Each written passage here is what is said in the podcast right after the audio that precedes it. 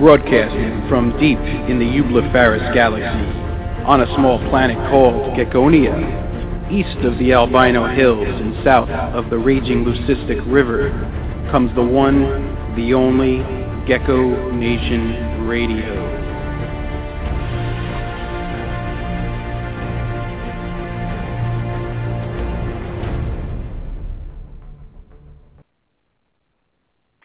Good evening, everybody. I hope everybody's doing great tonight. And um, you guys know that this is a very special holiday weekend. Um, take a minute to honor our soldiers fighting abroad and, of course, our veterans. All right? It's not just a holiday to have a barbecue. Um, it's, uh, a lot of people forget what these holidays are really all about. Um, well, today is May 25th, 2014, and we have a great show uh, planned for you tonight. And it's it's timely that we've covered this particular species. Tonight we are going to be talking about gargoyle geckos. Um, the Latin name is Rhacodactylus auriculatus. Hope I said that right. Um, gargoyles are quickly becoming a very popular species to keep uh, partly because of their calm temperament, their ease of care, um, and now we have all these different color morphs available. Uh, breeders like our guest tonight, Paul Morlock from RhacHouse, are working on just incredible, incredible lines of these uh, these gargoyle geckos, and um, they're really interesting. I see Paul a lot at the expos that I vend at in the Northeast, and uh, his table is usually pretty hard to get near. There's a lot of people checking out his stuff. Um, so yeah, it's it's pretty cool to have him with us tonight. And for the uh, for the occasion, we're going to be taking calls in the second half of the show, everyone. And uh, Paul is very generously uh, donating an actual gargoyle gecko tonight for our nightly raffle for callers. So um, the way it works is uh, you guys call in during the second half of the show. The number is six four six four seven eight five three three one. Again, it's six four six four seven eight five three three one. When you guys call in and ask us a question or a comment about gargoyle geckos, um, anything you want uh, related to the show, reptiles, you, you feel free to ask. That's quite all right. Um, and what I do is I keep track of the calls.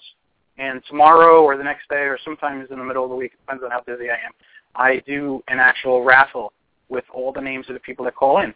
And uh, one of those lucky people that called that calls in tonight is going to win a gargoyle gecko. You're going to have to pay for shipping, all right? That's how it works. So uh, we're going to be changing the format a little bit too, and um, I'm going to explain a little bit more about that in a minute. But first, I just want to mention everybody that uh, uh, if you guys have been following my YouTube channel, I just posted a video with some amazing babies that have been hatching out here, and uh, I just wanted to uh, to talk a little bit about uh, one of my projects, but I'm going to wait till I bring Steve on. Um, I also want to mention that the group Gecko Nation that accompanies this show and complements the show, we're up, we just uh, made it to 2,500 members, and the group is doing so well. It's just a very positive, friendly, helpful group, and uh, it's just I'm amazed that it's going as good as it is, and for as long as we've been going strong for about eight months now. So if you're on Facebook and you'd like to be able to interact with other uh, good people in the community and you know, ask questions about husbandry or show off your animals, whatever you like to do. Uh, check us out. It's Gecko Nation. Apply for membership. I'll uh, and I'll uh, let you in. Um, also, I'd like to um, see what else did I want to mention to you guys. Well, you know, the, one of the things we're going to be changing is the way we're going to be doing the news. Um, Steve and I talked about it, and we want to just make some some new uh, changes to how we do things. So I'm going to go ahead and bring on Steve.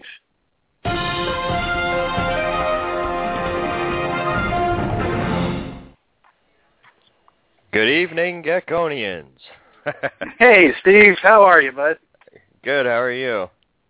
Good. How did your move go? Are you all settled in or what? Uh, we're all moved, but not settled yet. it, Sometimes it, people gonna, never get settled. yeah, it's gonna right? gonna be a process. mm-hmm. How was it uh moving all the animals? Did you do it? Was it hard or easy or what? Oh, it was horrible. really? I mean, it was our. I mean, it was a lot of work. You know. everybody's okay, but it's just a lot of work. I never want to do it again. I know. Every time we move, we always say, "All right, it's the last move," but then it never turns out that way, right? I mean, you always yeah. wind up wanting to move again.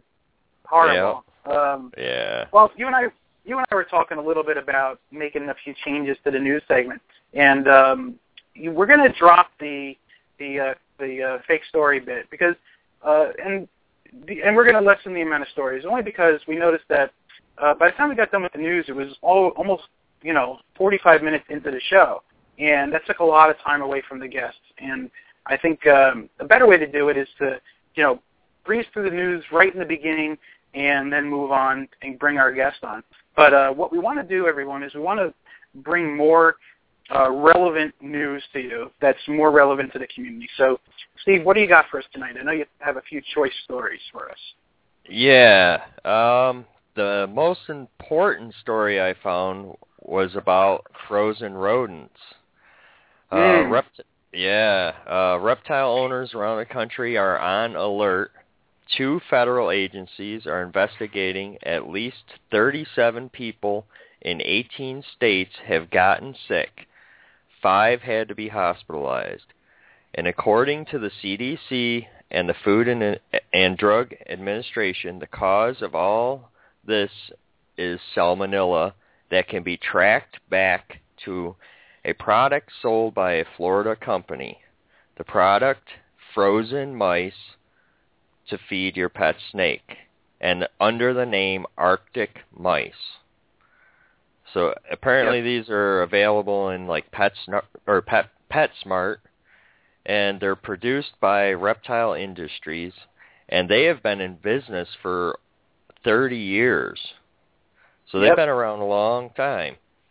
And the Yes. CDC the CDC and the FDA issued a warning to pet owners who have purchased frozen rodents packaged by Reptile Industries since January 11th, 2014, advising that these products have the potential to be contaminated with salmonella.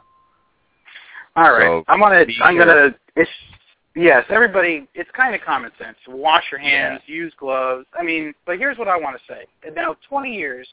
I, you know, I'm not trying to defend anyone or anything. I'm just going to tell it the way I see it. Now, for 20 years, they've been in business, and you know, for something like this to just happen now, it just seems really um, doesn't seem too coincidental to me. And you know, and for 30 people, I mean, what they've been and, and they've been selling mice to Petco and PetSmarts for so many years. Why, why did this just happen Yeah. now? And mice, mice really are filthy animals. If you don't clean up, clean their cage, their uh, bins or wherever you're keeping them in often, you know, they can breed all kinds Yep. of disease, of course. But um, Yeah. you know, I Watch. I think there's more to this story, and I don't, I wouldn't go, you know, going off the deep end and bashing reptile industries right now, No, you know, just no. because of this story, because you know, there's more going on here. Um, yeah, you don't you yeah. don't know if you you know you don't know if those you know 37 people out of a 100,000 who might have bought them could have left them out too long. right. You know That's I mean? true. So it could be their Right. fault and not not the company's fault. You don't know. You don't know. This guy exactly right. So you know, there's so many factors that can be involved. But all right, Yeah. just keep an open mind, folks, before we start, you know, condemning a, a, a well-known business that has been doing this for a long time. I, that's what I don't like to see when people, you know, just, you know, they they take everything at just face value and they don't, you know, you know, keep an open mind about things. And I mean, I'm sure more news will come out about this, so you'll keep us updated, right, Steve? Yes, if I hear anything else, absolutely. Cool. All right. All right. you got for us? And our next story, I could not leave this story out because I got to have a little Mm-hmm. comedy. So, a Spanish woman went to the hospital after being bitten on the rear by a snake in in her toilet. Oh God. Another And- one of those toilet snakes. Yeah, and the snake disappeared when she flushed it.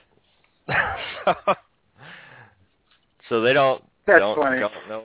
Yeah, that's that's the story. That's the whole story.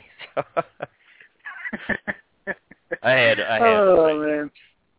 Yeah. All right, and And Ron Tremper posted recently on Facebook about his pastel raptors. Mm-hmm. Years ago, pastel raptors were derived from three original blue belly albinos. Ron has been breeding pastel times pastel for some years in hopes of duplicating the blue gecko, and I hope he can. I would love to have one. No Hmm. luck yet on reproducing that, but could the pastel effect be passed on to other morphs? This year, Ron set up test breedings using a top pastel raptor with four to five other non-related morphs. The first pair of eggs has hatched from a pastel raptor times a Tremper albino. And the photo can be, you can go on Ron's Facebook page and check out the photo because you can tell the difference in in these these two geckos. The photo clearly shows a distinctive difference in skin pigmentation between the two clutch mates. So Mm-hmm. possibly the pastel gene just might be something new, and that's mostly right out right off of Ron's Ron's post. But check that out. Nice. Yeah, awesome. Well, if he doesn't hit on the blue belly and can we get something else uh, that's fun to work with out of it, it's still a win as far as I'm concerned. Yeah, you never know when he starts, you know, adding a morph to it. What's going to happen? You never know. hmm That's true. That's absolutely true. Well, I always, uh, I mean, I, there's obviously something subtle and beautiful about the pastel raptors. They definitely do look different than other raptors. Um, I know Daryl has a pair. Uh, I know a few other people that work with them too. And uh, you know, I mean, who knows? Maybe maybe it just needs a, a little something extra to bring out to bring back that blue belly. Maybe maybe it's just waiting to you know hit on the right combo and then bam, it's gonna pop out again. Yeah. Right? I mean, Oh, I can't wait. I know. Well, you know, we have been able to get some really nice bluish lavender on some albinos, and I and I'm, you know, with my own emerine line, uh, some of my emerines are showing nice lavender coloration as adults that I've been selectively breeding for. So maybe in time we can get the lavender to have a bluish uh, effect, or at the very least have some pure purple stuff going on. So that'll be cool too. Oh yeah, Yeah, I, definitely. I know Rebecca Hassler, Rebecca Hassler in Germany, Dragoon Gecko. She's working on some incredible lavender stripe stuff and uh, Albie Linebred Snow um, crosses that she's been focusing on for several years now. That are they look purple to me. They got like this grayish purple look to them. Um, really, really impressive stuff. So if anybody out there's listening wants to check those out, definitely look at Yeah. Dragoon Gecko. But um, yeah. So uh, trying to think what else. Um, I've been, you know, I don't want to talk too much about myself, but I do want to mention everyone that um, I've been working. As you guys know, the Enigma gene is very controversial in the hobby, and um, I, I've made it a point to never. Uh, I didn't even acquire bad enigmas. I always started with the strongest, best ones I could find. But um, by introducing E. fasciolatus, pure E. fasciolatus genetics to two of my enigma lines, I have been able to all but eliminate, you know, signs of major ES. I mean, minimal at most is what I've seen in in my own collection here. But um, I did want to make everybody uh, aware that I posted a really cool video of some of my latest um, Gem Snow stealths, which are basically Gem Snow radar enigmas. These also have some lavender in them too. But um, they came out incredible. Literally, their eyes glow red like demon eyes. They're just amazing. So if you guys like to check them out, I posted pictures in the group Gecko Nation, and also uh, on my Facebook page, Dave Stein Geckos, and uh, on on the YouTube channel, David Stein Geckos. So check it out, everybody. Let me know what you think of them. Um, all right, Nice. Steve, what else you got for us tonight? I have the history, herp history, a moment in herp history. Let's hear it. All right. Oh, I think it may have been the first history we did. There was the Sandusky sea serpent. I don't know if you remember that in Ohio. Um, rings a bell. Yeah, what's that? What's Uh, up with that? Now I I found an article that talks on July 23rd, 1931. This article says that python planted as carnival stunt. So that python was planted. 18-foot pythons grew in Lake Erie only when they are planted. Authorities said today after Clifford Wilson, which is one of the guys that claimed to have captured the sea serpent, they found out that he was identified as a carnival exhibitor. Mm. yeah, so it was plant, planted July 23rd, 1931. How about that? Wow. There you go. Snakes have been used for all kinds of publicity stunts, even to this Yeah. day. And and people that uh you know are reporting on these huge huge snakes never get the species right, or they always get something wrong about it. But uh, Yeah, that's it's- it's, interesting. It's it's funny on the old stories. They they never tell you a species. You notice that? They're just pythons. Just pythons, right? Yeah, Right. back then, you know, they didn't didn't list what they are. They're all the same thing. right? That's crazy. So what's going on in your collection? How you doing over there? uh, pretty good. I'm starting to collect a lot of eggs now. Oh yeah, So I'm, me too. I'm real Now's happy about that. My ball How many eggs you got cooking? Uh, I gotta have probably over ten clutches, anyways. And oh, I've wow. got nice. Leopard geckos, millie eyes, and gargoyles all right now. So all all different clutches. That's, that's cool. And you have a, you have some experience uh, with gargoyles. What do you think of them overall? I like them. I, they're just I I don't know I don't know. They just look different. Um, they're so easy to care for, you know, because Mhm. their temperatures. You know, you don't you don't need you need a you know a heat source for them. Feeding wise, that you know, it's a fruit mixture and occasional. I I feed mine dubias. You know, occasionally, Mhm. probably once a week, I'll give them a couple of dubias. Um, incubating room temperature. I mean, they are so simple. They're uh, Wow. from what I what I've heard, they're a lot like crusteds. So if anybody's listening that has crusteds, they're a lot like them. But yeah, Mhm. they seem you know they're so easy to take care of, and and they're fearless too because they just they just like to leap into nowhere. you know, they just go. Yep, the Cresties do that Yeah. too quite a bit too. They just jump whenever they feel like it. yeah, and their eyes are amazing. Just oh know, look- yeah, definitely. yeah, they are just amazing. Yeah, I, I That's cool. Awesome. All right. Well, uh, Steve, why don't you give out your information? Thank you for reporting on the news, and uh, uh, I think the news segment went good. We we got the important stuff out, Yeah. and and I also want to put it out to everybody. If you find a story that you think is worthy of making it on the air, you can certainly PM me uh, on the Gecko Nation Radio Facebook page or at geckonationradio at gmail.com, and uh, I'll make sure that Steve gets it. So, uh, Steve, where can they find you, bud? Check me out on YouTube and Facebook under BC Barker Creations, and I'm back online. It's been a little while, so, so Cool. I'm back, back online. Awesome. All right. Hope to see some new YouTube videos from you soon. yeah, give me a little time. All right. Get yourself settled. All right, thanks. All right, Steve. See you next week. Thanks for reporting. Thank you.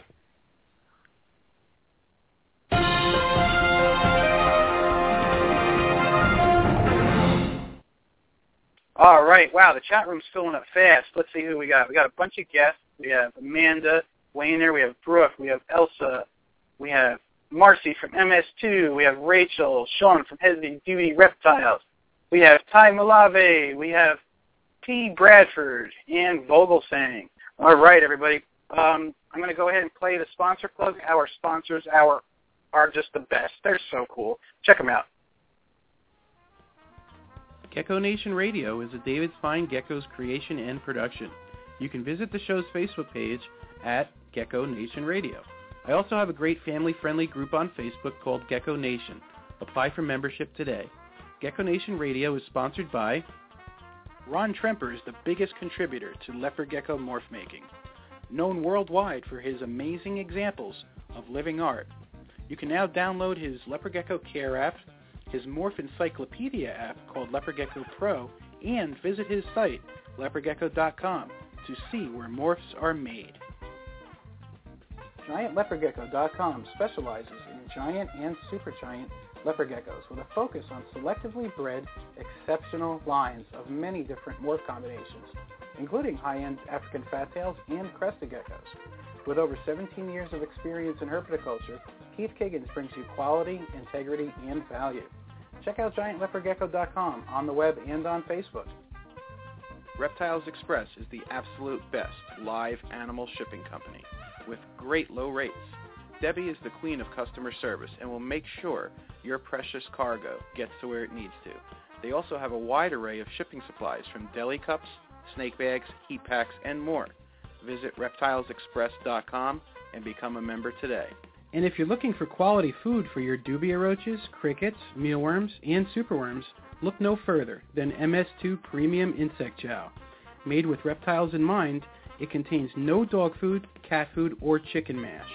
Using only vegetable proteins and high-quality ingredients, MS2 Premium Insect Chow will have your feeders making a beeline for it. Contact ms2ent.weebly.com or it can also be purchased at Rainbow Mealworms and AB Dragons. abdragons.com is your source for the highest quality dubia roaches. Whether you're starting a colony of your own or just need feeders for your insect-eating herps, abdragons.com can't be beat in quality or price. They are also a huge distributor of FlexWatt reptile heat tape and have very competitive pricing. Check out abdragons.com online and on Facebook.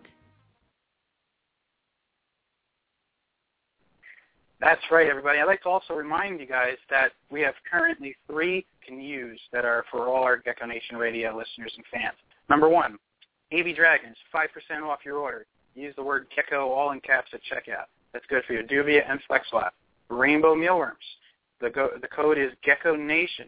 You're going to get 30% off. That's right, 30% off your mealworms and superworms. All right, and it's good just to the end of this month, and it's good for two orders. So you got a few more days left, so take advantage. And last but not least, Reptiles Express. Use the code GeckoNation10 for 10% off and uh, that's good for a couple orders too, and that's that's going to be done at the end of this month, I believe. So, um, uh, or actually, no, I think it's good forever, but it's only good for two orders, so you can use it whenever you like. All right, um, and that's it for the promo codes, everyone. Now, if you guys are hooked on geckos like me, and you're pretty much obsessed with them, like everybody listening to this show, and like most of the guests that come on here, you're totally going to want to find a place to connect with everybody else. Play, you know, Facebook is great for that but there is another place that is just going strong for since 2006, I believe. Check this out. Did you know that since 2006, there's been a treasure trove of history and information on leopard geckos and other species? Well, Gecko Forums is the most extensive database of leopard gecko history on the web right now. Take a look and delve into the past, present, and future of this great community. The biggest contributors, breeders, and hobbyists have left their mark there. Now it's your turn. Look, learn, and post away. Need a place to post animals for sale? Look no further. Visit geckoforums.net and become a member today. Gecko Nation Radio is proud to be the official radio show associated with Gecko Forums. Herpentime Radio is my inspiration for GNR. Justin and JD do a terrific show every Wednesday evening at 6 p.m. Eastern and have an amazing archive of shows available for download.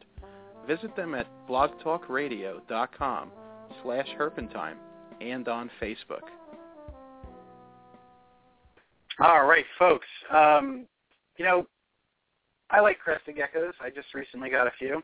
And, you know, whenever I see another species that I just don't work with, that I see others really enjoying, you know, of course the wheels start turning in my head, right? and uh, it's starting to happen with gargoyle geckos now, and it's it's part of you know the issue when you really love geckos. You, you just can never have enough species. But uh, tonight we're going to focus all on gargoyles, and we have Paul Morlock from Rhac House. Now, Rhac House is a husband and wife team that has over 20 years experience in reptile husbandry, and uh, just amazing, amazing lines of gargoyle geckos.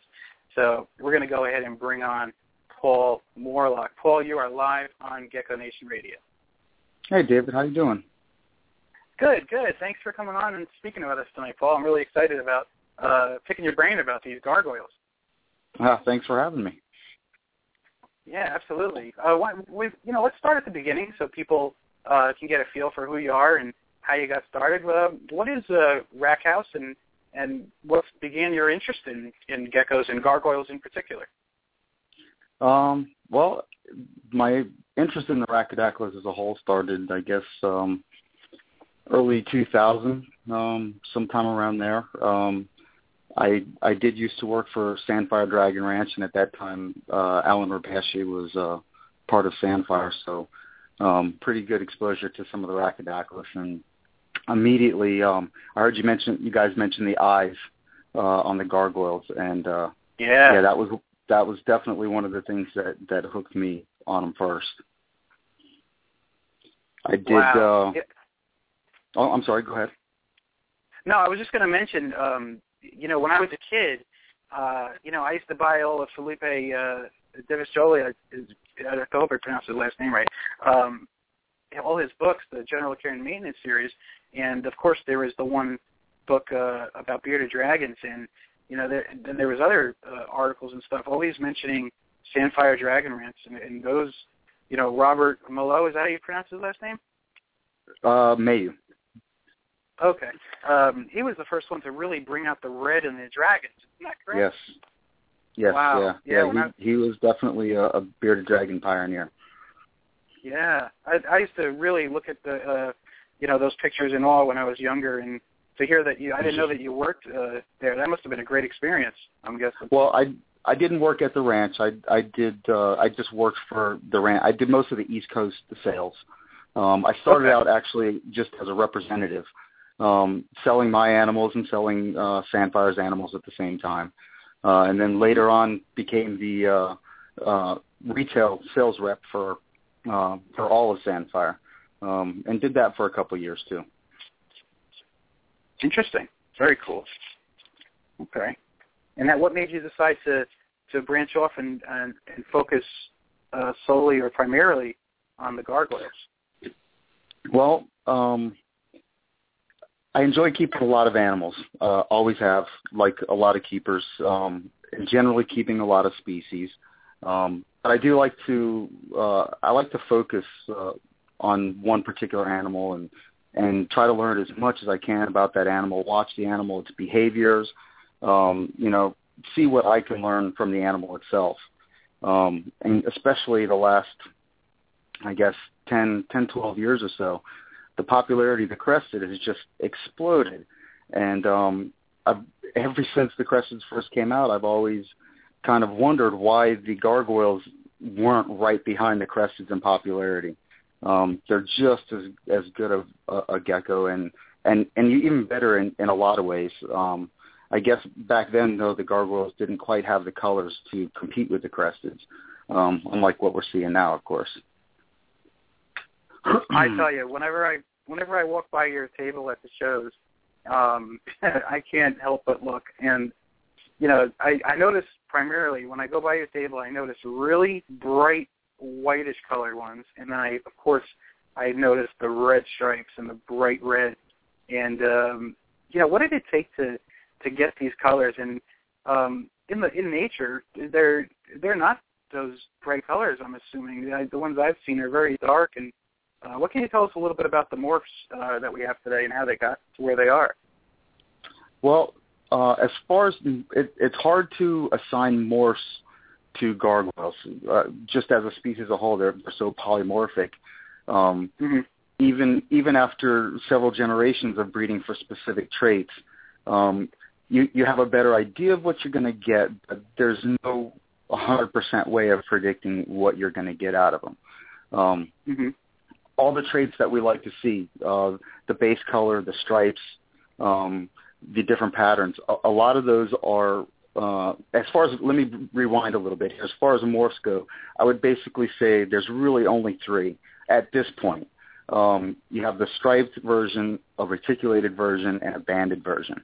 Um, okay. And this is this is just talking the pattern and and not the color in, in any way. Those are two separate traits completely. Um, Okay. so as far as pattern goes, you've got the three basic patterns, but um, you've got thousands of variations of each one of those patterns within that category. Um, and then now we're even seeing, I see in quite a few of my animals, mixing of those patterns, um, which in some of them has really turned out pretty neat.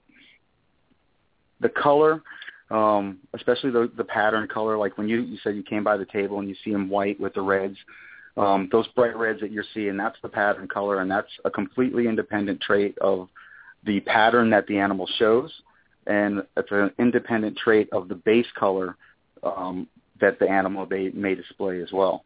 So there's when it comes to pattern and color, there's actually three completely, at least three separate traits that you're dealing with, which really uh, throws in, you know, your predictability kind of out the window sometimes. Okay, and that you know, I equate that in my mind to, you know, being them being in nature. Uh, they've done so much interbreeding so that these geckos probably have all these different genes in them. So as far as you know, trying to line breed, you're actually trying to deconstruct rather than uh, construct these lineages. Am- Do I have a good feel on it? Feel Well, you know, to to be quite honest with you, um, I I can't speak to line breeding. I've I've only gotten I've only had one group that I've done line breeding in. I, I hatched a couple animals that appeared to be melanistic. Um. You know, whether they actually are or not, you know, I, I don't know. Um, but that's so far those are the only animals that I've I've line bred. Um, when I started Rhac House, I really tried to um, get animals and pair them um, pair animals together that didn't look anything alike um, for a couple reasons. One, to expand, hopefully, expand uh, my gene pool, and two, because of of the natural variation that exists in the animals. Um, I kind of thought that that was probably one of the quickest ways to to find something different or or or unique or just you know amazing looking nonetheless. Hmm. Well, you know, when it, with the crested geckos, I know that um, it's very similar. You know, you could breed two like crested geckos together and get something completely uh, unexpected or uh, different from the offspring, and then sometimes you can get exactly what you're shooting for. And uh, I'm wondering, like, what what's actually going on with the genetics? Because from my perspective, Paul, I'm a leopard gecko guy, and our genes are a lot more predictable as far Yes. as the outcomes. You know, so it's it, they kind of really the leopard geckos really make it so easy for us. But um, you know, with with these cresties and the gargs, it's it's a little different, and I'm trying to figure it out, like like how it actually works. And yeah, I understand that these are not morphs. Um, if they're not even line bred traits, then what exactly is going on with the genes? You, you know, that's that's a good question. Um, I keep pretty good records on my animals, uh, and and I don't see any definite patterns. Um, Hmm. What it, what it seems to me is that a lot of the traits are passed on, um, or how well they're passed on and how often they're passed on. Um, seems to depend on how many times that trait has been in that line in the past. Um, so, like, just say stripes, for for instance a particular animal, um, the percentage of stripes that he passes on seems to be dependent on how many ancestors, how many mothers, fathers, grandparents, whatever, were striped animals. Um, not necessarily, it's not a recessive trait. If you put two striped animals together, um, you will probably get mostly striped animals, um, but you're not going to get all striped animals. I have yet to find an animal a, a pair of animals where I could put two stripes together and get 100% stripes. Um, the closest I've had is I've had one particular male that seems that his genes in particular, just for that particular animal, um, seems to be really dominant. And it doesn't matter what I breed him with, uh, the babies tend to be striped, um, and they tend to look like him versus versus the mother. Um, but then you have the reticulated patterns. Um, you breed two reticulated patterns, and most often you're going to get reticulated pattern, but that doesn't mean that you won't get stripes or you won't get bandeds. Um, particular bandeds, I think the bandeds and the reticulated pattern are, are very closely related. Wow, this I is fascinating. Yeah, it's it's it's real. I mean, I think to me that's one of the the cool things about them. It's not as predictable as being able to say, well, I'm going to put these two together, and um, I'm going to get X amount of babies that look like this. Um, depends on the, the genes to that particular animal. Uh, you may only see your goal one in 12 babies. Uh, you may see it every single baby. Um, a lot of that has to do with, um, you know, like I said, the genes of the animal, the history, and the the, mm-hmm. the grandparents and the parents and what those animals look like. Definitely, though, one okay. of the cool things about these guys, I think, is the pattern color seems to increase um, fairly easy with most animals. You know, if you put two two animals together with a fair amount of pattern color to them, then most of the babies are going to have um, probably at least as much as the parents, if not more. Okay. Well, that's that's that's at least good to know. So, um, wow. I guess what, what do you think? What do you think? Another five, ten years to to totally figure these guys out? Um, you know, I think it depends on how many people get into it and start keeping, you know, really tight records on them. Um, you know, a lot of the stuff that's been written in the past, um, from from my observations and my notes, um, I don't I don't agree with a lot of the stuff that's been written in the past.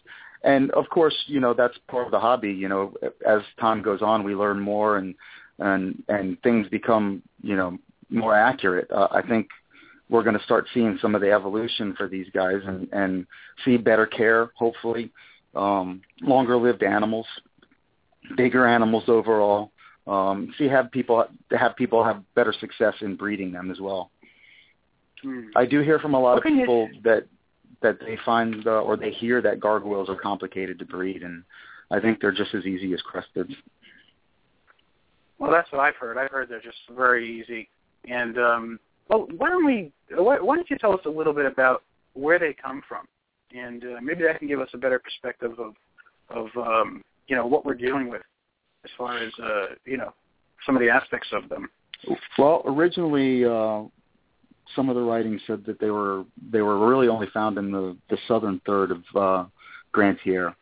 Um, but from from some of the reports now, I I, I understand that they're actually found um, to the extreme north, and and probably I, I would imagine if people really start looking for them, they're probably found um, through most of the island. You know, any any of the suitable suitable scrub uh, areas that have some open areas uh, for basking and stuff like that. Um, okay. Yeah, it's, it's from what I understand, um, they're they're not uh, not easily found, um, despite the fact that they do kind of spend a lot of time out in the open. Even in captivity, you see them basking quite often. Um, apparently, I guess they're they're somewhat difficult to see on, on a regular basis. Hmm. Now, the climate where they're from, um, what, what's the temperatures like in nature there? Uh, that's like uh, your average household temperatures, um, mid 70s. Um, mid 70s, okay.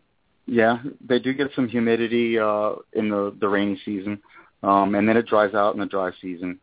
Um, but we can actually, you know, in captivity, it's um, I think they're they're a, a hardy enough gecko that you don't have to necessarily mimic um, the natural environment to a T. Um, they're pretty pretty resilient as long as you uh, keep your humidity up and, and keep those temperatures like right in the mid you know, 70s to, to lower 80s.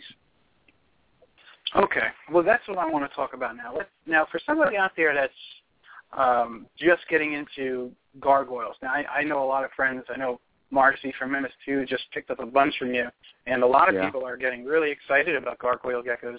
Um, and we spoke earlier, Paul, and I'd like to make this show uh, the go-to episode for people that are mm-hmm. new to gargoyle geckos. So basically, you guys can listen to this episode and get a lot of valuable beginner knowledge. So, Paul, let's talk about how the best way to, to keep uh, these the husbandry uh, methods to keep these properly. What what does uh, what do you need to keep a, a gargoyle gecko?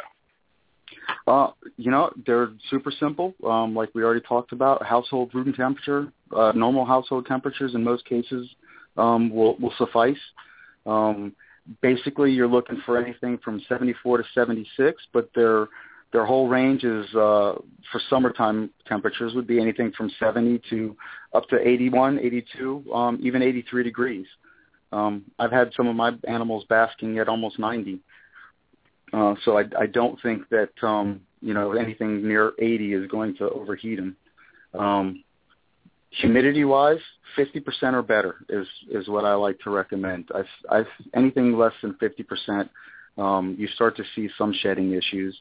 Um, and they they one of the things that I notice most often if you're below 50% is they get uh, I call it lip curl. Um, I don't know what it actually is, but uh, to me it seems like the lips dry out or the gums dry out, and they get these little sores. Um, so if you happen to see those in your animals, um, uh, take your humidity into consideration. Um, you might be a little low on the average. Um, other than that, it's good hiding places, climbing places. Um, a, a vertically uh, oriented cage is is best. Um, and one thing that's cool about the Rhacodactylus that um, they really don't require big cages. Um, in fact, most of them, and especially the gargoyles, seem to do better in, in a smaller setup that's well planted and well furnished. Uh, they don't like line of sight, so if you put lots of branches and I like to recommend cork bark. I think cork bark is probably uh, a gargoyle's best friend as far as the furniture can go. Um, mm-hmm. No lighting's required. They're nocturnal animals, so you know we don't need any UVA, UVB, or anything like that. Diet is really simple. Um, there's several of the uh, fruit-based powder uh, diets out there that uh, are available at pet stores and and reptile expos and stuff like that. And for gargoyles, that really does make up the bulk of the diet. Um, you know, bugs are definitely a part of the diet as well, but a lot of gargoyles seem to be picky. Um, sometimes they like them, sometimes they don't. What would they eat in nature? You know, um, the best that I can, at least what I find from from my observations, um, I I would have to assume that the large part of their diet in nature is probably other geckos. Um, they even even some of my better feeders tend not to really go crazy for bugs. Um, not like the the cresteds or the chahoua or or any of those guys. I mean, they those will just down bugs as soon as they see them. Um, Gargoyles, on the other hand, as a whole, tend to be kind of, you know, maybe, maybe not, hit or miss a lot of times. Um, however, I did try a little experiment with a small group and um, offering them feeder geckos uh, just to see if I would find a difference in the growth and the behavior and, you know, so on and so forth. And I can tell you the feeding response was incredibly different. Um, yeah, they definitely like geckos. All right. So they, you think they'd be cannibalistic? They would eat their own kind too? Well, not necessarily cannibalistic. Um, although you know I can't speak for that 100%. Um, but like a lot of breeders, you know, I, I do get eggs or that that full babies. You know, they may go full term and not hatch, or you know, they pip the egg and and for whatever reason don't make it out of the egg and they drown and they die. Um, rather than waste, you know, that's that's a good protein. So you know, as long as I catch it early and it's not gone bad or something, I, I do try to feed those off to to adult animals. I, I don't want to waste, you know, that's that's good energy. Um, mm-hmm. I can tell you from experience, I've tried that with gargoyles, and they will not eat their own. Um, whether that actually hap- happens in the wild, or you know, maybe it has to be alive and moving. Um, you know, that could be a possibility as well.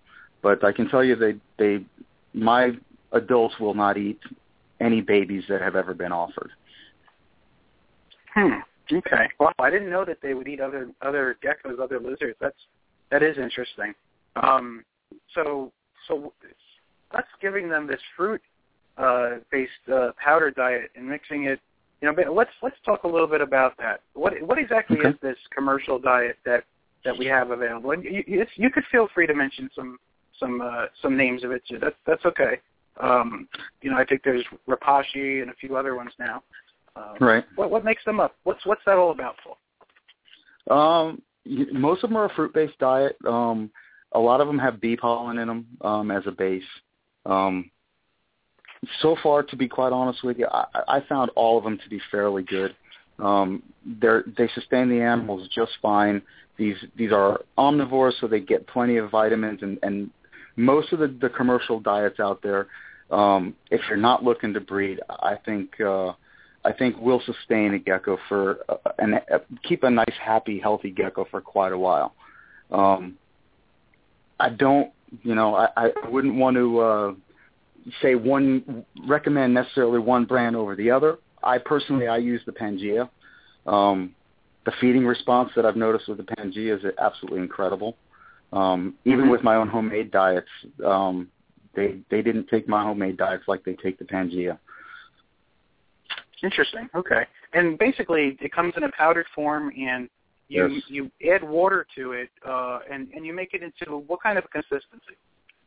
Uh, you know, I like to do it kind of like a baby food. I, I go a little bit thicker, um, but I do find some of the animals have a preference. Um, some of them seem to like it a little bit thicker, and some of them seem to like it a little bit thinner.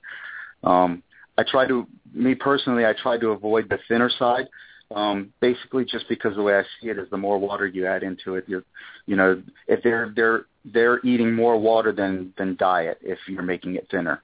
Um, so in order to get get everything that's in the diet, all the good stuff into them, um, I like to make it a little bit thicker. Um, you know, it will run you. You use a little bit more diet that way in the long run, but um, I think in the animals it, it does make a difference. Okay. Well, um, I have some cresteds here, and I was I, I noticed that when I feed them uh, the powdered diet, I I do just like you say. I make it into a little bit thicker paste, like a little thicker baby food. But I notice there's a lot of waste. They don't eat it all, and you know by the next yeah. day some of it's dried up. Are there any tricks to um, well, I guess conserve food? Yeah, make less of it. Um, you know that that is that is that is something that I run into a lot, especially with first time keepers um, or first time keepers that that get a small a young animal. Um, you know these compared to a lot of a lot of geckos, these guys really do grow rather slowly, um, and they're not huge eaters. They they don't eat a ton of food. Um, on the average, I would say most animals eat maybe twice a week. Um, you know, some of your better feeders will probably eat three times a week. Um, but on average, the amount of food that they're eating too is is very small um, I always just use to give people an idea. If, if you can imagine the size of their mouth um, as the size of their stomach, um, and that's you know about what they would eat, if that, you know, maybe half of that. Um, so for a small animal, a lot of times it can be tough. Um, you may not see any of the food missing out of your your little food dish. Um, I do mix uh, for for my babies. I put um, I don't know, maybe uh, it's probably a half a gram worth of food in there. I mean, it's a fairly small amount. But you change it every couple of days, and that way you have fresh food available almost all the time, 24/7. Okay, so you never want to have them run out of food. Then is that what you're saying? For my smaller animals, no, I don't. I, I try to make food available all the time. Okay. Okay. Well, that's once, that's good. Um, now, what about once like, they get? A, I'm sorry. Go. No, no, go ahead, Paul. That's um, you go. Go ahead. I was gonna say once they get a little bit older, um, they eat more quantity, you know, at at one sitting, but they may eat a little bit less in frequency. Hmm. But then okay. again, that all depends. That all depends on the individual animals because I have I have a few animals that would blow that theory completely out the window. okay. You said they they prefer smaller enclosures, and I can kind of resonate with that because it's you know when they're in a smaller environment they they feel less stressed because they're they feel more yeah. secure. Um now if somebody wants to go out and buy their first cage for for a for a gargoyle would you recommend like a five gallon tank a ten gallon tank or a, um a sterilite tub for instance? Uh, does it matter as far as uh what type you use and what size uh, yeah, it kind of it does. It, it really depends on the environment of the room that you would be setting the animal up in, and it also it also depends on um, the size of the animal. Um, it depends on what you're looking for in an enclosure. Um, if you're looking for a display type enclosure, or are you looking for an enclosure that's um, that's simple, um, simple for you to maintain, but yet provides the animal with everything that it needs. Um, you know, there's a couple different directions to go. Um, the biggest considerations I would say are the size of the animal. Uh, for something that's under um, 15 grams, um, yeah, I'd say 10, 15 grams. um, you're looking at about 10 gallons, roughly. For a newborn animal, you're looking at no more than eight gallons. Um, a lot of people keep critter keep them in critter keepers, um, things like that. I personally I use the Sterilite tubs for my babies. Um, I like to have tubs that don't have screen tops because uh, that helps hold humidity significantly better than than an enclosure with a screen top. Okay. I think. All right. So think, you have holes in the in the tubs? Uh, a lot of holes? Yeah. Or? Yes. Yep. Um, poke holes in the side of it, um, or just very much like you do uh, racks for leopard geckos or or fat tails or you know any of the small snakes or anything like that. Um, I try to avoid putting holes in the top um, again because any any ventilation on the, the the top half of it will allow that humidity to escape with the heat as as the the enclosure heats up during the day. Um, so having the ventilation on the side helps helps hold that in for a more consistent um, you know humidity level throughout the day. A, lot of the old literature always says to you know spray them and, and let them dry out um, during the day, and, and that's one of actually one of my um, disagreements on on the regular keep. Um, spraying it, you have to do some. I mean, you're the people have to remember why you're spraying it, not just to do it three times a day because a care sheet says three times a day. Um, gargoyles will drink out of a water dish. Um, when you mix your diet, you're mixing it with water. So when they eat the diet, they're getting quite a bit of moisture at the same time that they're eating the diet. So spraying your enclosure, in my opinion, really should only be done to modify the humidity. Um, you know, your your goal is 50% or better. So if you have to spray, that's your only option, especially like for a small animal and a critter keeper. Um, you know, keeping the humidity up, spraying is probably about the only way you can do that. Um, but the downside to that is when you spray, you make the cage wet, um, and you don't really want a wet cage. You want to increase the uh, moisture in the air, not in the cage itself. Um, so I like to use live plants, a bigger water dish. Um, you know, if you're setting up a, a nice um, vivarium type of thing, you know, you put soil in there that helps hold the humidity better. Um, then you don't have to spray as often. For me, I try to spray as little as possible. Okay. Um, well, now, so they they will pretty much lick the water off the sides of the tubs too if you do spray a little bit. Yeah, sure, absolutely, absolutely. Okay. Yeah, and as long as your water temperature isn't too far off a room temperature, um, you know they don't actually seem to mind being sprayed either. Um, however, if your water is a little bit colder than your room temperature, um, they're going to show you that they don't like it real quick. Do they scream at you like leopard geckos? Yeah, they they they uh they arch their back and you know make a couple barks and squeeze it squeals at you and let you know that um that's not quite right. that's great. Um, wow, it, you know, I'm so used to that with the leopard geckos. You know, we spray them every once in a while, and boy, they give you a they give you a war Yeah. cry that'll startle you sometimes. yes, sir. That's funny. Um, now, with the diets, Paul, are these diets complete in also vitamins and minerals, or do you add a supplementation to that as well? Uh, yeah, most of the diets out there now are complete diets. Um, the Pangea um, that I use is a complete diet. However, I, I do add calcium to it. Um, kind of goes back to my theory with the gargoyles and on on in the wild, possibly eating geckos for the most part. That may be even a seasonal thing, um, you know. But you you can't deny that the gargoyles have recurved teeth, you know, huge mouth, um, big eyes. They're they're very visual. Um, so it kind of makes sense that they're going for bigger prey. Um, and if they are eating geckos on a regular basis, then to me it would seem that their calcium intake is probably a little higher um, than an animal that's not eating geckos, It's eating, you know, other invertebrates. Um, and I do see their, to me, gargoyles do seem to have a higher calcium need. Um, I do supplement.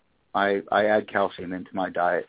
Um, not at every feeding. Uh, I would say every other feeding, and and then even more depending on if, if an animal, if I feel a particular animal needs it. Okay. Now, with leopard geckos, them being nocturnal and uh, with the gargoyles being nocturnal, I, I wonder if you're, I'm going to ask you a question that we get a lot is, Um, how necessary is vitamin D3? And my opinion is that in, I believe that the leopard geckos do essentially need D3, and I believe that yes, they don't get sunlight, but they must be getting D3 from some source. Maybe it's their native food source. Uh, maybe it's little scorpions they eat have D3 somewhere in them, or they, you know they're getting it from somewhere, so they need it. Um, so that's why I give my. What is your opinion on this the D3 conundrum, and uh, how does it affect gargoyle geckos? You know, I'm a little old school on that that uh, on that that opinion. Uh, I I use calcium D3 for everything that I do. Um, mm-hmm. If you go back and you read uh, Allen Repashy's study on his diet when when he was doing some of his papers on it, um, he did studies on the calcium and D3 levels. Um, had several groups that he varied the calcium and D3 levels that they were getting, and the the one part about that paper, I, I wish I, I had it in front of me. I, I don't remember what it was called or where to find it at this point, but um, one of the points that he had in the paper that was pretty striking was he had one of his groups that that he um, he gave, uh, if I remember, I think it was almost ten times, um, you know, the normal accepted values of, of calcium um, and D3 in their diet. And after an eight month period, I believe it was an eight month or six month period, um, the animals showed no ill effect, no differ, you know, no um, no alternate effects than than the uh, group that was getting um, the ideal amount of calcium. Um, he ended up stopping that group because he didn't see uh, a point in taking it further because he didn't see any adverse effects.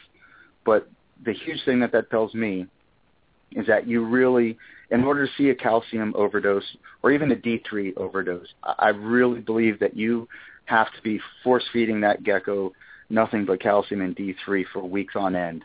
Um, right. I, I I don't think if you're just dusting your your bugs with D3 every single time and you have a, a calcium lick in there with D3, um, I really don't see overdosing being a possi- a possibility. Um, I, I think it's a pretty far reach to to get to that point. If you do, I, I think you probably have. There's probably another problem with the gecko, um, other than than calcium intake. Okay, and and you know I agree, and and I think it goes back to the theory also, or actually to the science that shows, um, you know, these in humans at least with you know, that are, if you're taking vitamin D3 supplements, no matter how many IU's it says, you know, the human body really does not metabolize D, vitamin D3 that way. I mean, it's it, vitamin D3 is meant to come from, you know, the sun. It's meant to come from right. light, and uh, you know, very little gets absorbed when you're taking these these uh, pills, these vitamin D3 pills. So if that has anything, any correlation with geckos, I mean, like you say, I mean, you really would have to be you know, giving them a ton of it for them to get sick from it. And uh, well, you know, you know, I, com- compared to a lot of people, I think that um, my my colony as a whole um, does get a lot of. Cal- I mean, I dust ev- I dust everything with calcium.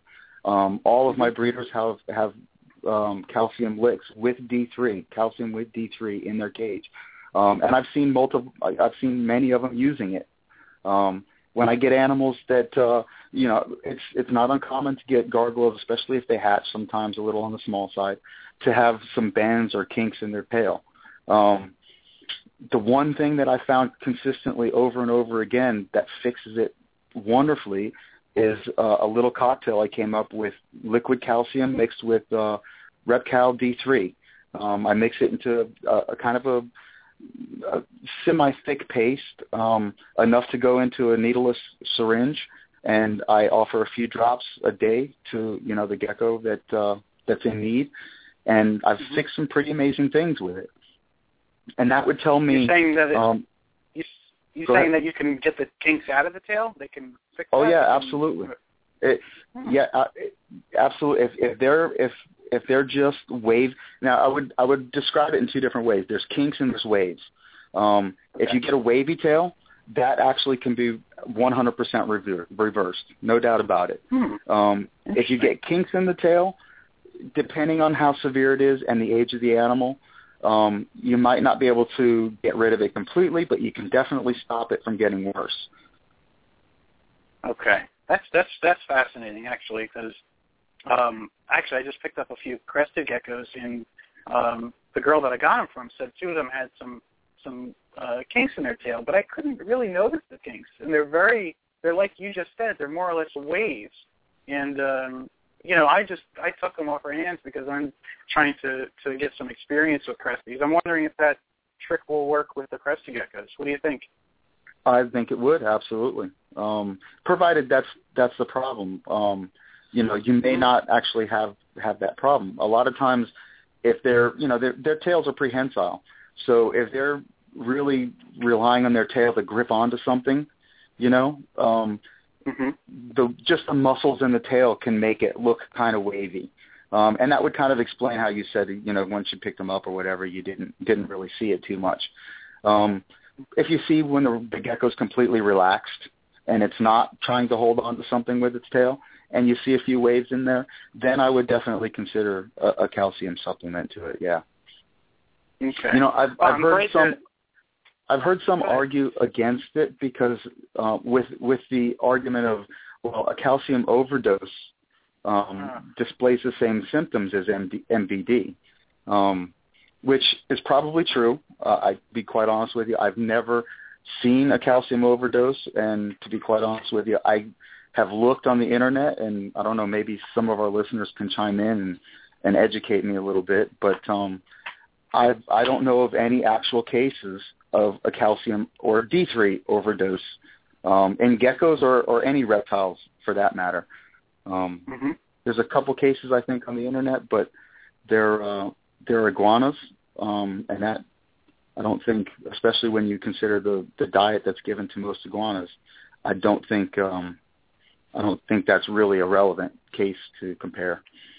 Yeah, it's a whole different ballgame, and I, yeah, it's yeah. kind of like been it's one of those we need like the MythBusters crew to come in and bust this whole D3 calcium conundrum we got to deal with because it's kind of like a a myth that gets circulated usually um, by newer hobbyists and you know that don't really have a full grasp on the history and stuff, and they hear this calcium D3 thing and run with it. But uh, well, hopefully, you know, with shows like this, we can kind of dispel some of these uh, myths. Um, but well, you know what, Paul, we're at the halfway mark here and uh, we're right. going to go ahead and play play the second sponsor plug.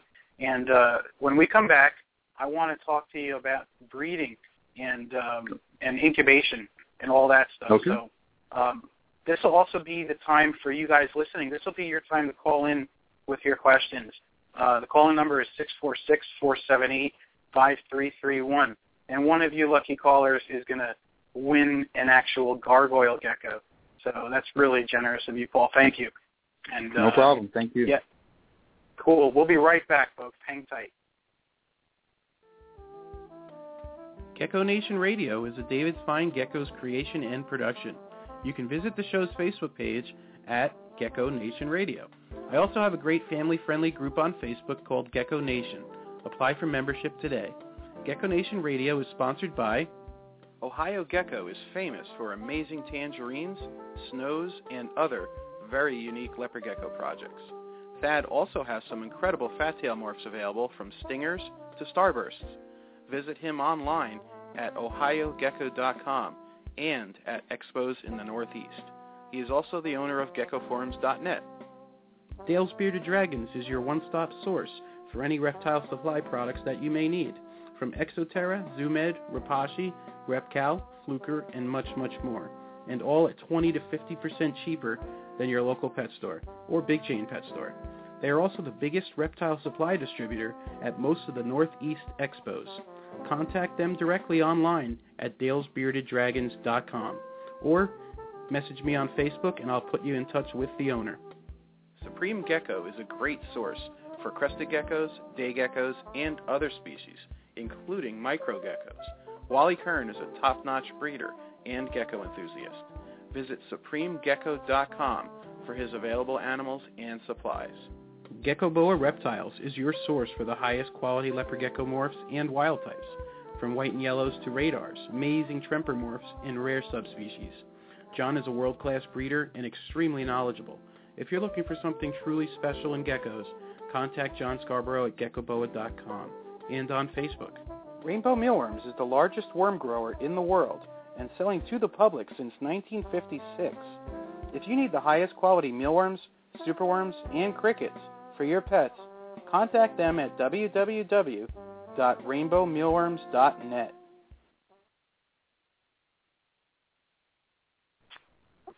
Okay, everybody, we are back, and I want to, uh, at this time, remind everyone that uh, our sponsors, three of our sponsors, are currently running promotions. Uh, number one, abdragons.com. Use the word gecko all in caps at checkout for 5% off your flex heat tape and uh, dubia roaches. Rainbow Mealworms uh, is giving 30% off, folks. Uh, it's good for two of your orders. It's only good to the end of this month. Got hurry up. I Only got four more days. Uh, 30% off your mealworms and superworms. The code is Gecko Nation, all in caps. And last but not least, Reptiles Express is giving 10% off uh, two of your orders, and the code is Gecko Nation 10, all in caps.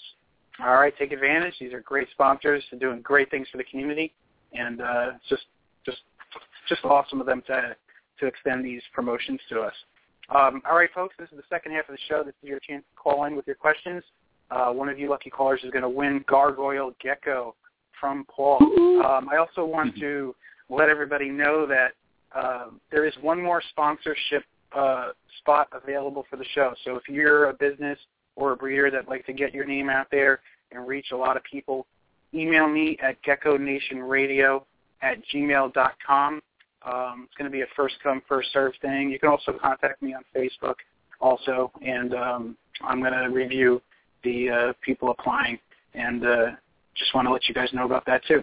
All right, Paul. Uh, before we talk about the breeding and stuff, I think uh, I think it's important that uh, you know in your your about section you, you mentioned right away that uh, you are a husband and wife team, and um, rarely do people you know talk too much about their other halves. And I think you're really lucky that you have someone that uh, helps you with that. You want to give your wife a little bit of props here and uh, give her an honorable mention. Tell us uh, about what she does with the reptiles. Well, to be honest with you, she's more of a silent partner. Um, mm-hmm. You know, I I do most of the work. She comes to the shows and she definitely uh, puts in and, and helps sell the animals, and she knows she knows her stuff too. Um, but definitely, without her, I would not be able to do this. Um, she absolutely makes all of this possible for me. Um, she is my backup when I need it, and um, she's my offense when I need it as well. Um, yeah, without her, I could not do this at all. Okay. Is there any special place to find women like that? Because I need to find one to help me. You know, um, I think you you just have to get lucky. I know. Yeah, a lot know, of times just, I meet I meet girls and I tell them about the geckos and stuff, and they're like, "Oh my god!" Their eyes like go wide, and I'm like, "Oh, here we go," you know. Just to brag a little more, you know, I didn't even have to uh, put up a fight to bring Roach when I when I started my dubia colony.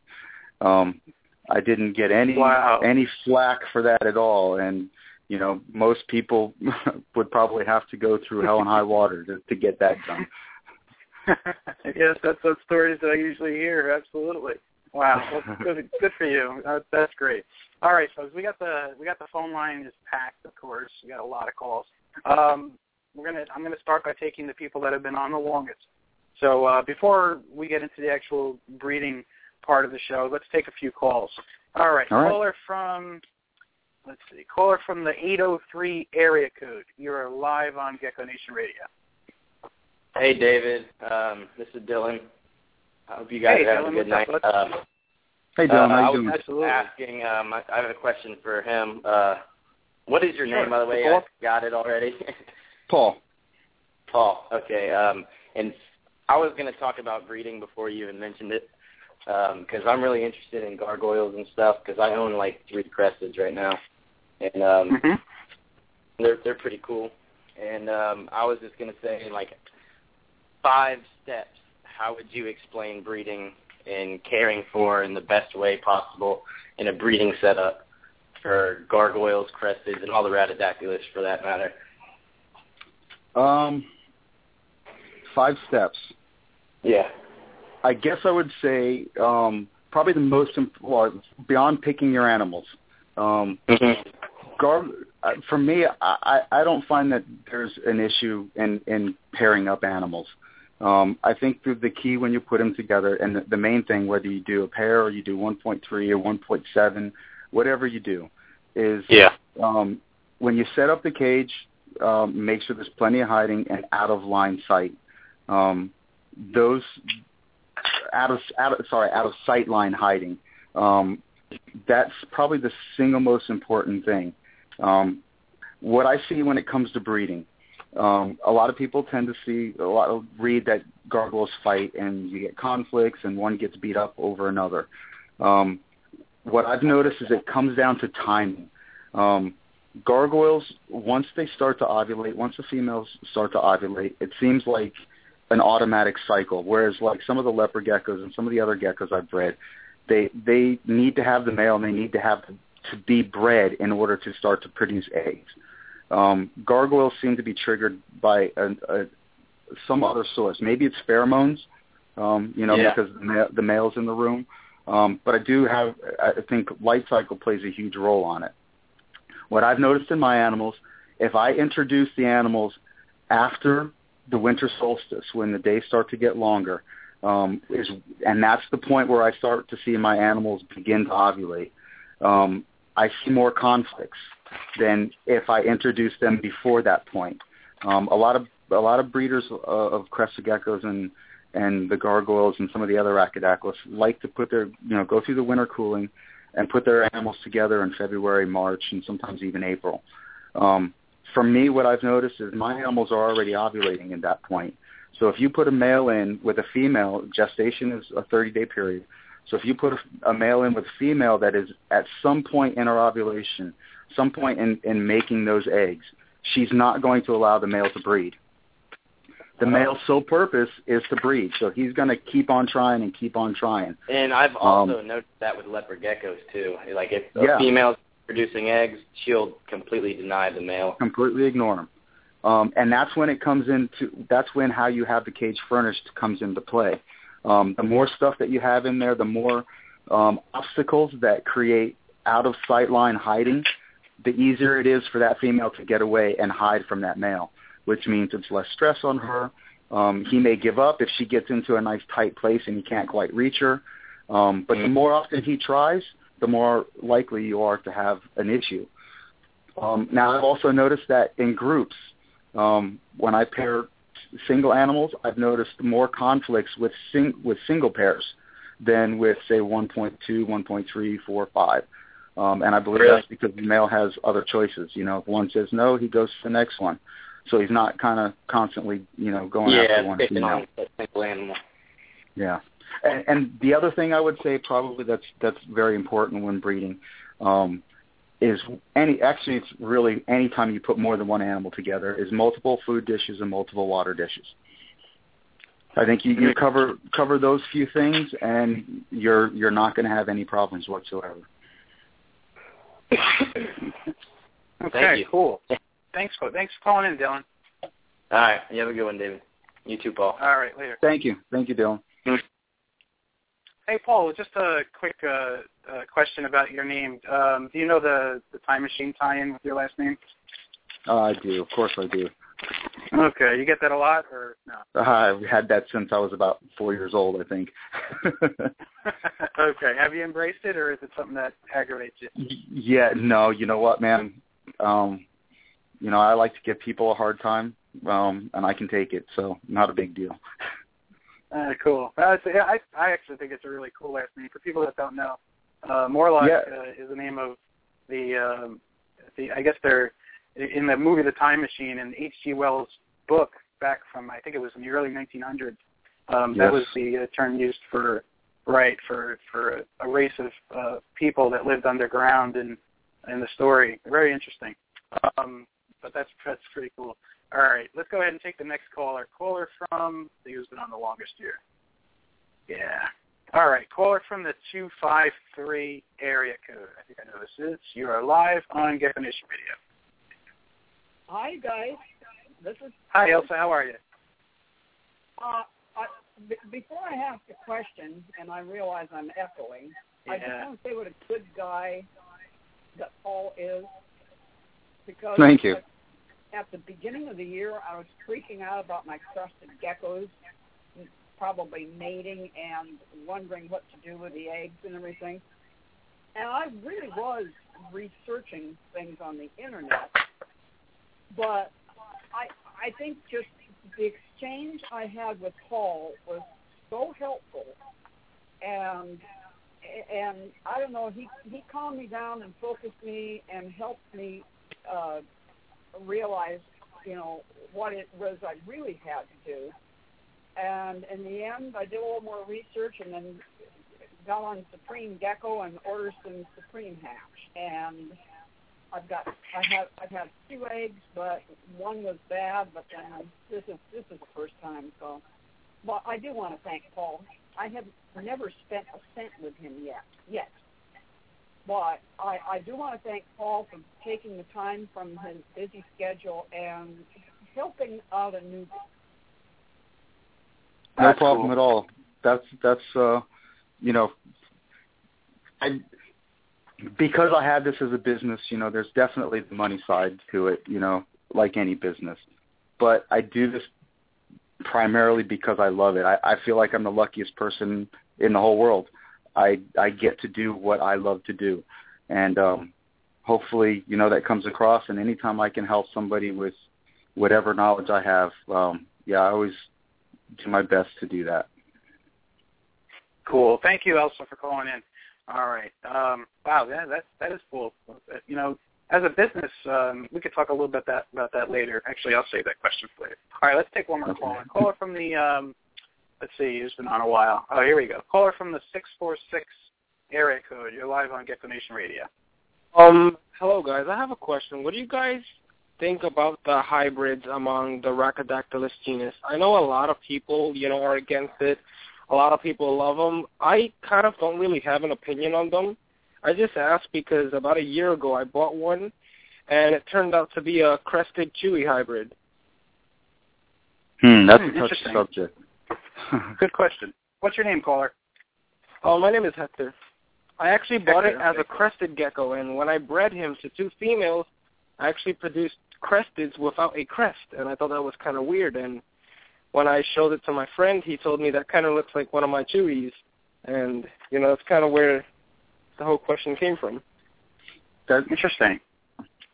That's a you know i'm to be quite honest i'm a little on the fence about it you know. I've seen the animals. They're beautiful animals and i can appreciate the beauty in them and um all of that kind of stuff. But hearing your story for me is is all the evidence you need for why it shouldn't be done. Um i'm probably going to catch a lot of heat for that.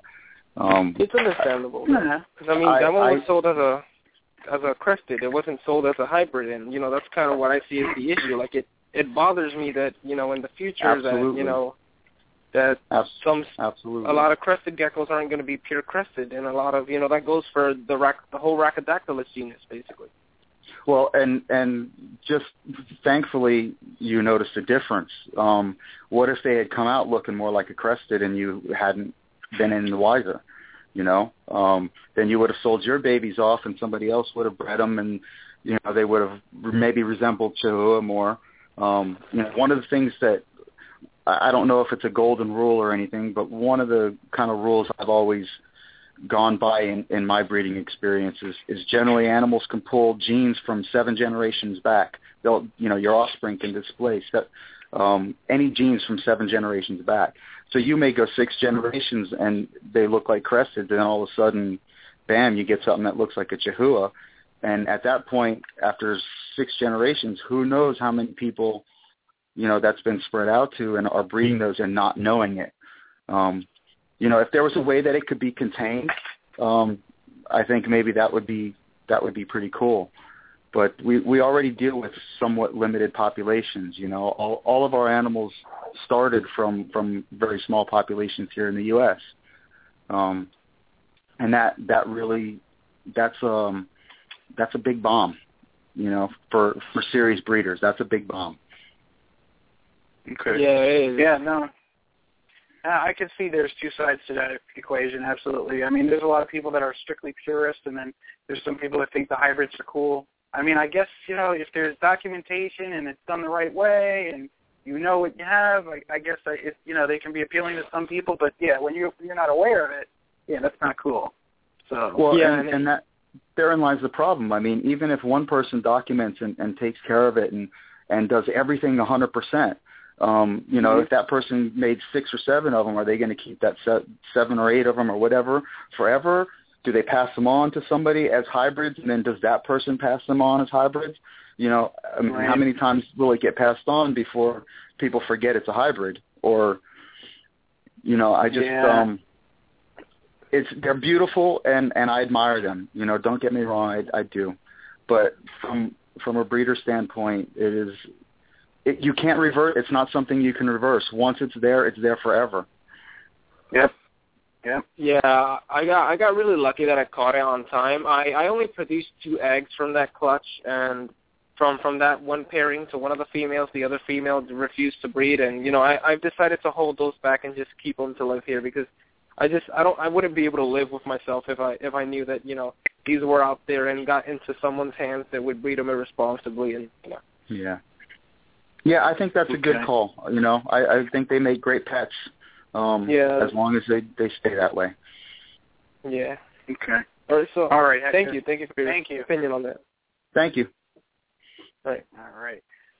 Oh, that was an interesting topic. Yeah, I'm glad we glad we brought that up. All right, uh, let's go ahead and grab next one that's been on the longest. Uh, let's see. Looks like another two five three number. All right, caller from the other two five three number. You are live on Gecko Nation Radio. Oh, that would be me again. But Oh, uh, sorry. I'll have- sorry. okay. All right, caller from the 907. I think I know who this is. 907. You are live on Gecko Nation Radio. Hey there. This is Marcy. Hey, hey, Marcy. Marcy. Roach chow, roach chow, roach chow. How are you fine gentlemen doing today? Very Doing good. very well. Yourself? Well, I just have to say that I'm in gargoyle heaven. Awesome. I uh, acquired some uh, stellar gargoyles from Paul. Um, I'm just completely in love with them. Um, it took him a little bit to settle in, and I finally got to see one of the red gargoyles just fired up. And my husband and I just stood there in awe, just looking at this little gargoyle, going, "Wow, that looks like red velvet." My gosh, it was really, really amazing. And um, Wait till he gets big. uh, I know. I'm just like, wow, this is impressive and, and so small yet. So I'm really excited. Um, I just wanted to uh, say to Paul that I have appreciated every uh, opportunity that you have given to share with me information, to answer my questions, and you've been outstanding to work with. Um, and I'm certain that this is uh, just with my uh, short interaction with the gargoyles. I think they're quite possibly becoming some of my favorites. Um, Excellent. I, lo- I love their I love their little hands. I don't know if anybody's talked about this, but they look like human little hands. They're just uh, precious. And I mean, that's kind of like the geeky girl side of me going, "Oh my gosh, look at their hands." Um, but um, we got to hold uh, the one girl that I showed in the group chat um, for a little while, and she was very calm, and she just sat with us and sat with my husband. We watched TV, and it was like, you know, my husband turned her and he was going to put her back in in her uh, enclosure, and she like kept turning her head like, "I'm watching TV." No, I'm going to sit with you, and it was Mhm. just. um I- I'm completely smitten with the gargoyles. They're just amazing. And um, you know, I love my cresteds. They're really derpy, but the gargoyles are just like something else to behold and I can see why you have such a passion for them. I'm really glad that you're doing this episode. Oh, cool. Thank you. Because Yeah, I think um, that Unlike some of the other geckos, man, they they don't mind being held. You know, you'll you'll watch. Yeah. You'll you'll find when you take them out, they sometimes they protest a little bit. You know, when you're taking them out of the cage, but then the funniest Mhm. thing is, is then they never want to be put back. yeah, that's what she was doing, and I was just like, oh Lord, that's just too cute. Yeah. and um it it's really um they're just so personable and you know I've let them get settled in and I can like just quickly see that these uh wonderful creatures are just going to be some of my absolute favorites. I mean, I'm never going to stop loving Leos or you know the little you know crazy crack crack crest crested, you know, they're just hilarious. You know, to me, they're I mean they're comical. The crested are, but the nature of gargoyles is just phenomenal. And um, you know, I've looked at a lot of people's gargoyles, and I've looked, you know, all over the place. And you know, probably I think I first contacted you like about a year and a half ago Yeah. um, when I first started looking, and I could not stop looking at your gargoyles. Thank you. and and I, I made it a point that this is where I'm going to get my gargoyles from, just because you know I can see the dedication and and time that you put into breeding beautiful animals, and a lot of the questions that I asked you um, made me really appreciate your ethics and values and how you breed your your geckos. So um, I just wanted to let everyone know that that's that's been my experience, and um, I just can't rave enough about my recent my recent acquisitions and that uh, if you haven't bought a gargoyle, um, you need to have one of Paul's. And uh, David, you need like you need a trio. Uh, next, uh, next uh, White Plains show or Hamburg show, I'm going to spend a few minutes looking at what he's got. That's for sure. He's gonna You need a trio, David. well, well, yeah. Well, what's the point of getting just one or two, right? Yeah. I yeah, really I was. no, you can't. You, You can't. You can't just. You know, you'll you'll quickly find once you get one, just like potato chips, you you you can't stop. Um, they dr- they pull you in for sure. I know. Oh, that's the that's the addiction we all have with these geckos. We're all crazy for geckos. Oh, that's cool. Well, I think Oh, their Thank you, personalities So are far different. Their personalities are far different than any other gecko that I've found. So that's one thing Well- that I really wanted to share is that they're just so than other geckos that I've found. You know that that kind of goes back to what I was saying before. How I think they eat geckos in the wild. If you if you kind of think about it, if they're the top of the food chain, um, you know they're not worried about getting eaten as much as they're worrying about what's for dinner. Um, so they're they don't have that fear that fear drive. They're not you know they don't shy away from quick movements and you know things that they catch out of the corner of their eyes. And those are definitely some of the attributes that that make them such an awesome gecko. They're very calm and you know, like you said, each one has its own personality and they'll sit on your your lap or on your shoulder for hours. Yeah, that's cool. Yeah. Well, I, Okay, I hope everyone thank takes you. a minute to go look at Paul's available geckos and hopefully purchase some today because they're definitely worthwhile and Paul's stellar to work with. Thank you, Marcy. You're awesome. Cool. Thank you. Have a good night, gentlemen. Thanks, Marcy. Yeah, Paul, I, I've been talking to Marcy too, and she's been going on and on about your the guardrails she got from you, and she sent me pictures before she got them. So yeah, she's she's really happy. Um, That's that's the right. best part of what I do, man, is to hear that. right. I know it's a great feeling when, Well- especially when you you put all the hard work into it too, right? And people actually Yeah, appreciate you know, I have to take that back. That's the second best part of what I do. The first best part is seeing the babies pop out of the egg. Right, right. That never that never Yep. gets old, no matter what.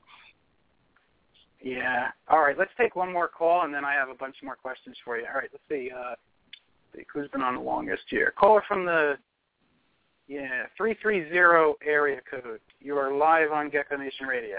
Hello, guys. Hello. Hi, who's this? This is Brooke. Hey, Brooke. Hey, how Brooke. are you? I'm good. Um, I was wondering how is it very common for baby gargoyle geckos to be like fired up a lot? Uh, it kind of depends on the individual animal. Um, some will stay fired all the time. Um, some never fire up. um, it depends on how small it is. How how small of an animal are are you talking about? Um, I guess it's about four inches head to tail. Yeah, yeah, definitely. That's still that's still a young baby. Um, that's that's within a couple months old. Um, when they're younger, they tend to be, although it's not quite fired up, not quite the same as what you see in, in some older animals. Um, but young animals like that tend to be darker more often, um, and it's I, I think it's purely just a uh, you know a, a blend you know a camouflage thing, uh, an attempt to blend into um, you know the dark floor or, or wherever it is that they're hiding. So yes, to answer your question, it, it is totally normal. Yes. I was just worried I was like causing it stress or something to have it be fired No. up all the time. And No, I've only of, seen him fired down like twice. the what makes the gargoyles fire up and fire down um you know that's another good question that to be honest with you i couldn't answer Yeah, what is 100%. that? Explain It- what the whole fired up, fired down thing is. well f- fire fired down is generally when when the animal um is kind of washed out. The color uh, the base colors particularly the pattern colors um they will fade. Um so like some of the the base colors the animals will look white when they're fired down.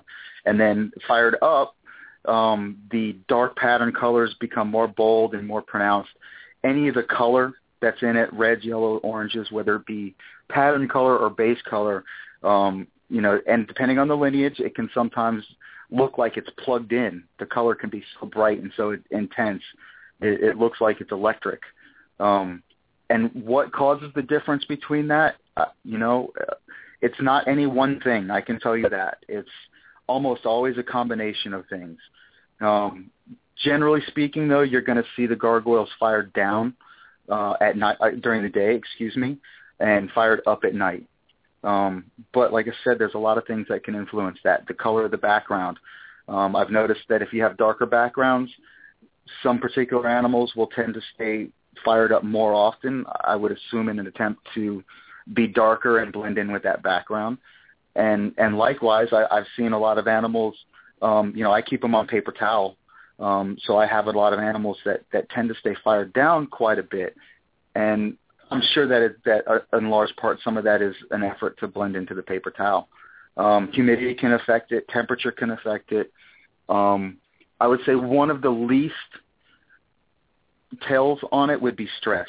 Um to see an animal down absolutely in, in most cases does not mean the animal is stressed out.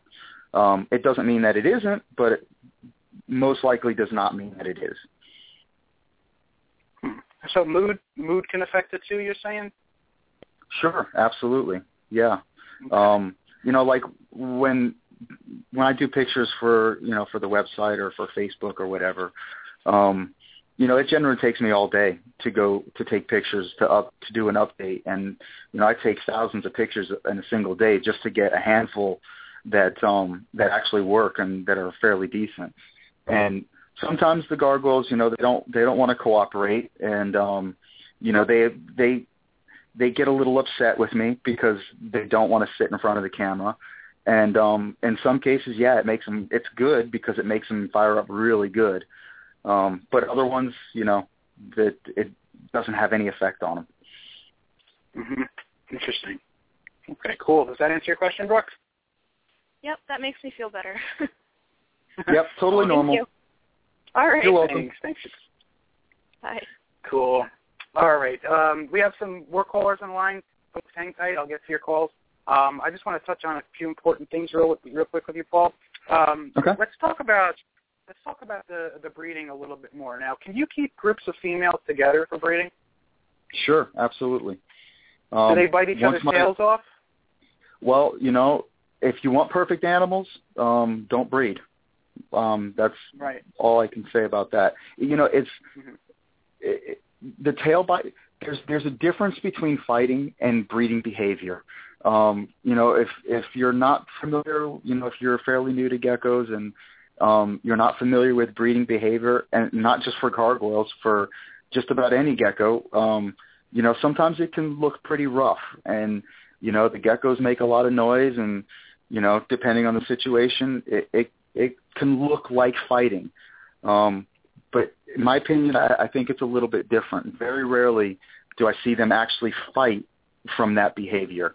Um, when you do see fighting is generally if you've got a female that that has eggs in her and she's refusing the male and the male just for whatever reason will not give up um and she's already told him three or four times to stop and and he keeps going then she'll lay into him pretty good and that's fighting and when you see two animals fight um it's a big difference between fighting and and a breeding conflict um, I don't really see fighting that often. So housing multiple females together is fine. Again, the key is is lots of, of furniture. So you have hiding places for however many animals that you have in there.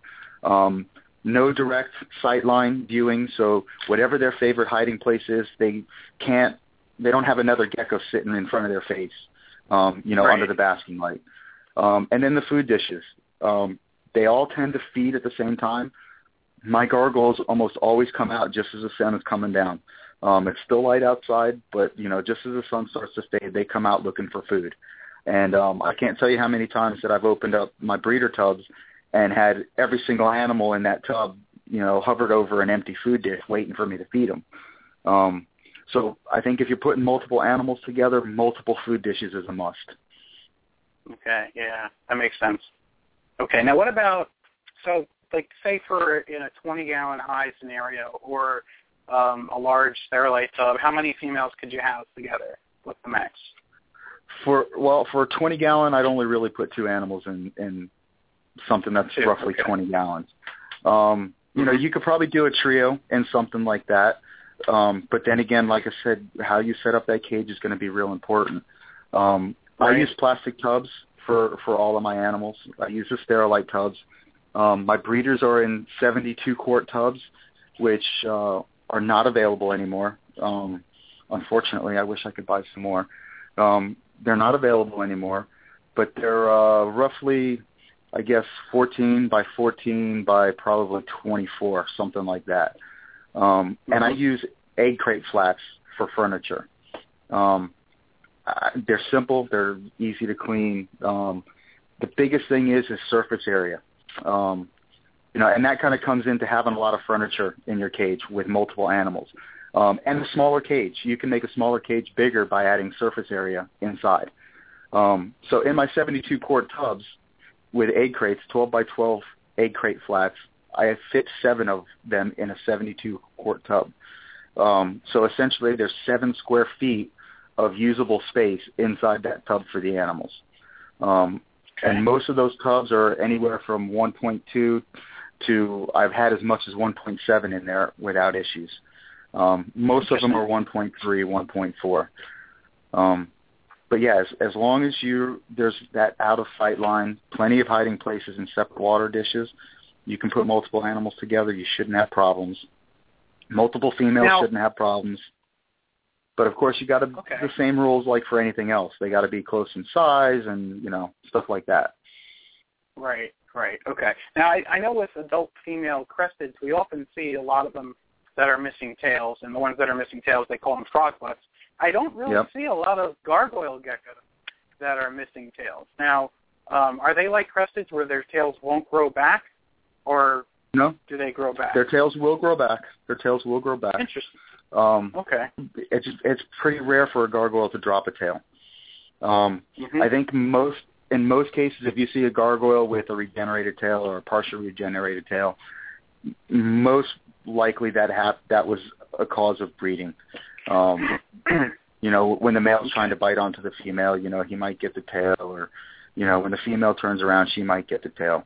Um, in in all my experience with with the gargoyles, I've only had one animal drop its tail. Uh, You know, physically autotomize its tail. Um, and I couldn't blame her. I was packing up for a show. Um, she kind of got loose for me, and she took off running, and um, it was late.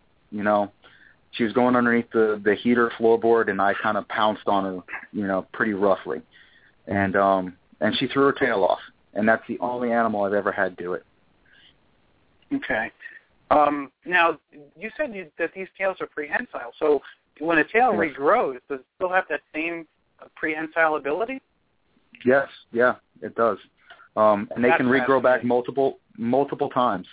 Um, Wow. And what's cool about on the regrowth, sometimes you know it, it every you know every animal's an individual.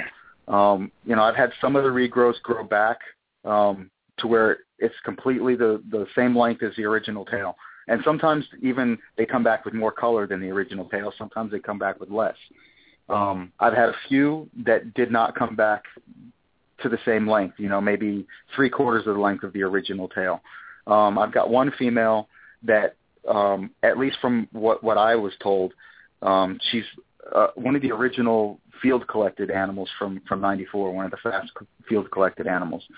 Um, and I was told that she's lost her tail almost every every year in breeding season um, since she was in captivity, and she still has a completely full tail now. She hasn't lost it with me, um, you know, but she's got a complete full tail, which is pretty cool if you think that she's probably lost it, you know, 20 times or more. That's fascinating. You know, that's like a huge advantage over crested geckos because a lot of people just don't like the look of crested geckos without the tail. It kind of it, it takes away from their overall overall appearance. I mean, I think they're beautiful either way, but you know, there are some Mhm. people that want that perfect gecko. Um, I think True, this is yeah. really, you know just a huge advantage. Yeah, and and one of the cool things too is a lot of times the scale, you know, like with fat tails and, and leopards, the tails come back and they're noticeably different. Um, you know, Yep. it's completely different than the original tail. In, in a lot of cases with the gargoyles, unless it's pointed out, most prob- most people probably wouldn't realize that it was a regenerated tail. Maybe that's why I don't see any gargoyles with regenerated tail. I mean, without tails, because they grow back just as perfect. That's why. Yeah. Yep. Uh, that's cool. Well, that, now I know why. See, I don't know that much about them. This is this is I'm learning a lot tonight too. That's great. All right, um, let's go ahead and take another call here. Caller from uh, let's see, almost 35 minutes. Jeff, caller from the 717. You are live on Gecko Nation Radio. Hi, Hello. Hi, caller. can you hear me? My my name's Uh, Carly. Um, Hi, Carly. I met Paul before at a Hamburg show, and I have a couple topics that I wanted to t- talk about that you guys had talked about previously. First off, Okay. us girls do exist. We there are a bunch of people, myself included, that females anyway, that absolutely love reptiles. I have no problem with having cockroaches, hissers, mealworms in my house. Um, That's awesome. It's normally my parents that I have to worry about. Um, the other thing that I wanted to touch on is you guys had said about the calcium and the D3.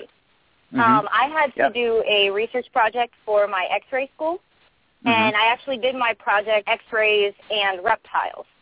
Um, Cool. Reptiles are my passion. X-ray is my career. But um, I found in my research, because I did a lot about the metabolic bone disease and how it's displayed on X-ray images, um, that calcium and D3, D3 is actually helps them synthesize calcium to be Mhm. able to use that for bone production.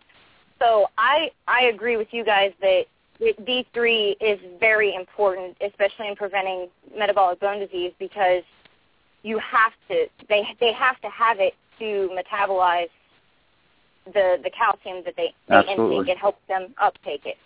Um, also wanted to make a point that if you any listeners out there that haven't seen any of Paul's gargoyles, go to the Facebook book page now and check them out. They are absolutely gorgeous. Thank you. Um, I picked Oh, up yeah. a, a red blotch. Oh, and I wanted to say, um, you asked the other day on your Facebook page whether reds or oranges. I am absolutely Yeah. in love with the reds. I Really? love the blotch. Yes. Where like I love the neon oranges, but the reds you get so many different variations. You can get that bright red, and then you can get that really really dark crimson scarlet color, and I love that. Um, I do have a question for you, Paul. Um, Okay. We, when I talked to you at Hamburg, we discussed um, your husbandry and how you keep all of your geckos and everything um, with breeding groups. I wanted Mhm. to ask, do you? I know that you use the paper towels as substrate. Do Mhm. you provide a, a lay box for them whenever you know that they're gravid, or do you allow them? Like, how do you how do you go about doing that? No, I, I Great use lay boxes as well. Um, and because I, I generally house multiple females, um, it's kind of the same. My my thought is the same as, as the food and, and water. Um, any any any breeding group that I have multiple females, I also have multiple lay boxes. Um, because on a number of occasions, I've had two an, two animals trying to get into the lay box at the same time, and um, that doesn't always work out so well. yeah. Uh, yeah, definitely. I use the little um, Glad containers, you know, the sandwich containers. I guess they're like, uh, um, I don't know. I guess three three inches deep and maybe three and a half, four inches wide, and five or six long. And uh, just cut a hole in the top of it, and uh, I use a couple different substrates inside. Most of them are predominantly ver- vermiculite, um, but some of them have some soil and, and peat moss mixture in too. Um, just basically anything that they they definitely like to dig. Um, for me, most of my cresses lay their their eggs on top. Um, if they dig, they might just dig a little divot and then lay the eggs. Whereas my gargles, um, 100% will dig as deep as they can get into the container, and and lay them down on the bottom. How, But I find- do you? Go ahead. I'm I'm sorry. Go ahead. I, I find that yeah, it, using the late the gargoyles, at least mine, don't use the, the nest boxes at all unless they're getting ready to lay. Um, so generally, if I see them in or poking around the nest box, you know, you know to expect eggs within within a couple days. Do they seem to prefer the vermiculite versus the peat moss, or a, do you just kind of do that for your own preference, or what's easier for you, or No. do you do that for them? No, um, actually, I I did it because um, for a little while vermiculite was a little difficult to find. Um, so I Yeah. started using the, the peat moss and, and soil mixture. Uh, I, personally, I like the, the vermiculite better. It's it's easier for me to to keep the correct dampness in it than than the peat moss and soil. Um, but what I have noticed, uh, what I will say is that what what they seem to like if if the whatever it is, whatever your substrate choice is, if it doesn't cling to itself, um, they're they're not going to be happy with laying in it. Um, you know, like if it gets dry enough to where it doesn't clump, um, I see that they they tend to go back and forth looking for for the nest box where the the medium clumps together. Um, and I just find vermiculite is quite a bit easier to do that with. Okay, okay. Um, yeah, like I said, if you haven't seen his his Rhacs, please go check them out. They are absolutely amazing. Um, and I one last question. Um, I know they you use the the Pictus are usually the ones that that you use. Um, I guess when you refer to feeding other geckos that they that Mhm. they will eat other geckos. Yes, Um, yeah. do, how often do you, I guess, supplement with with them? Is that a, a whenever you feed them that you get you you supplement the the geckos, or is that just kind of like a treat? No, uh, it's not. It's nothing that I do regularly. Um, to be quite honest with you, that's you know I, I have a fairly extensive Pictus collection going on now. Um, when I first bought the Pictus, they were originally intended to be um, you know breeders for for food items, um, and it wasn't that I was feeding my whole colony that. Um, it was just that with everything that I saw with the animals, um, it did seem to me that these are more carnivorous than than the other Rhacodactylus. So it seemed to make sense.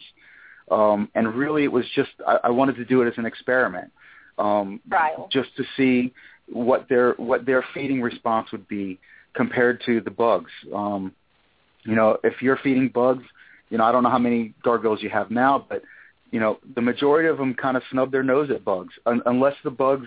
What I've noticed, unless the bugs are unusually large. Um, you know, like the general rule for geckos is the distance between the eyes. Um, for gargoyles, I like to say recommend going a little bit bigger than that if you can, um, because it seems like the bigger bug is what really catches their attention, um, and that's kind of what threw me onto the geckos too to to try and feed. Um, I only did it for with a small group for um, maybe three months, four months. So it, I really didn't get too far with it. Uh, at that time, the demand for Pictus just kind of went through the ceiling. So instead Yeah. of using them for feeders, you know, I was I was selling them for pets. Um, but there's definitely yeah, their response is unlike any. I, I mean, uh, you know, I can't. I, I I couldn't give you the an explanation of what they do to to give you a right picture in your mind.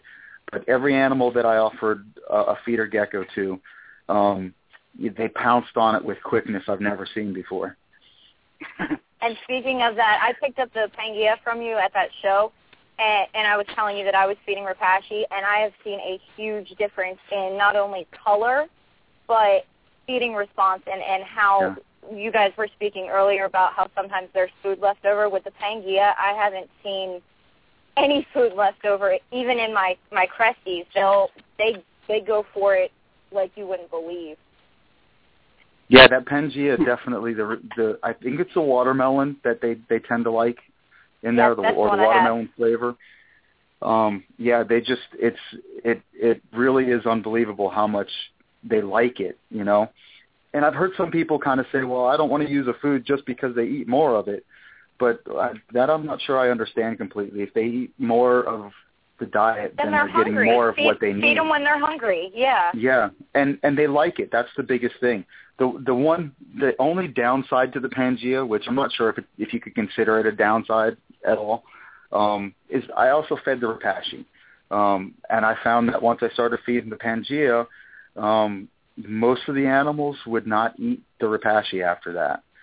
Um, unless I added fruit to it. If I added a fresh fruit to the Repashy, then they they gobble it up just as good. Um, yeah, but they definitely prefer the Pangea. They they actually like it. Yeah. I've had some Well- animals as I'm going through my feeding tubs, you know, because I kind of feed on three day schedules. So, but the third day, if one particular animal ate all of his food and he's sitting there for the next day hungry and uh, he's sitting there waiting, I've had animals as soon as I put that bowl in there, they run over to it and start eating it, and that that never happened before.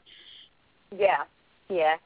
Well, I wanted to thank you. You are absolutely amazing. You know your stuff, and I go for, to you for pretty much anything, and I will be going to you for all of my gargoyle needs now, in the future, whenever, and I definitely look forward to seeing you at the next Hamburg show. Thank you very much. I appreciate that. Thank you very you much. You guys have a good evening. you too. Thanks, Carly. We'll talk to you later, Carly. Thanks. Bye. Wow, Paul, you you you doing it right, man. People have a lot of great things to say about you. Um, Thank see, you very much. I- more- yeah. Hopefully Uh, the have a couple passion comes through. on the line. It does, that definitely. Um, let's see. Just so you guys know, we're probably going to go into a little bit of overtime tonight. So um, in, once the show passes the two-hour mark, you have to actually call in to hear the end. So uh, the call-in number again is six four six four seven eight five three three one. All right, I'm going to get to these uh, two last calls here, and then I'll have a few more questions for you, Paul, and then we'll wrap Okay. things up. Let's see. Caller from the 216 area code, you're live on Gecko Nation Radio. Hey guys, how are you doing? Hello. Good, who's this? This is April. Hi, April. Hi, How are you? April Calhoun. Good, good.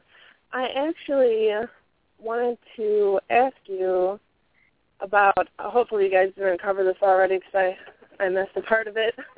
But um, Okay. I was actually wondering if you could talk about breeding for uh, structure rather than color or pattern because I've, you know, obviously I've noticed a lot of breeders going for that great bright red stripe with Mhm. uh, orange blotch and but I've also seen a couple breeders just geared straight toward the um, like the horns that they produce. And I was wondering how you go about that. Same way, same way for the colors. Um, I've got a couple groups in in all of my groups. Um, I, I can't even say that there's one group that has a single specific trait I'm breeding for. Pretty much all of my groups are put together with considerations for multiple traits that I'm trying, and definitely the horns are are up there. Um, you know, just like the cresteds are with with with big heads. Um, Right. I'd like to see some some big horns on these guys. And um, just like some of the other traits, I, I see it passed on um, just as predominantly as the color and the pattern are. If you get two animals that have big horns, um, your babies are going to have big horns, and, and probably most of them will. So I think uh, you know we we start getting a few people to concentrate on that more. Um, you're going to see some some really big gains in it in, in a fairly short amount of time.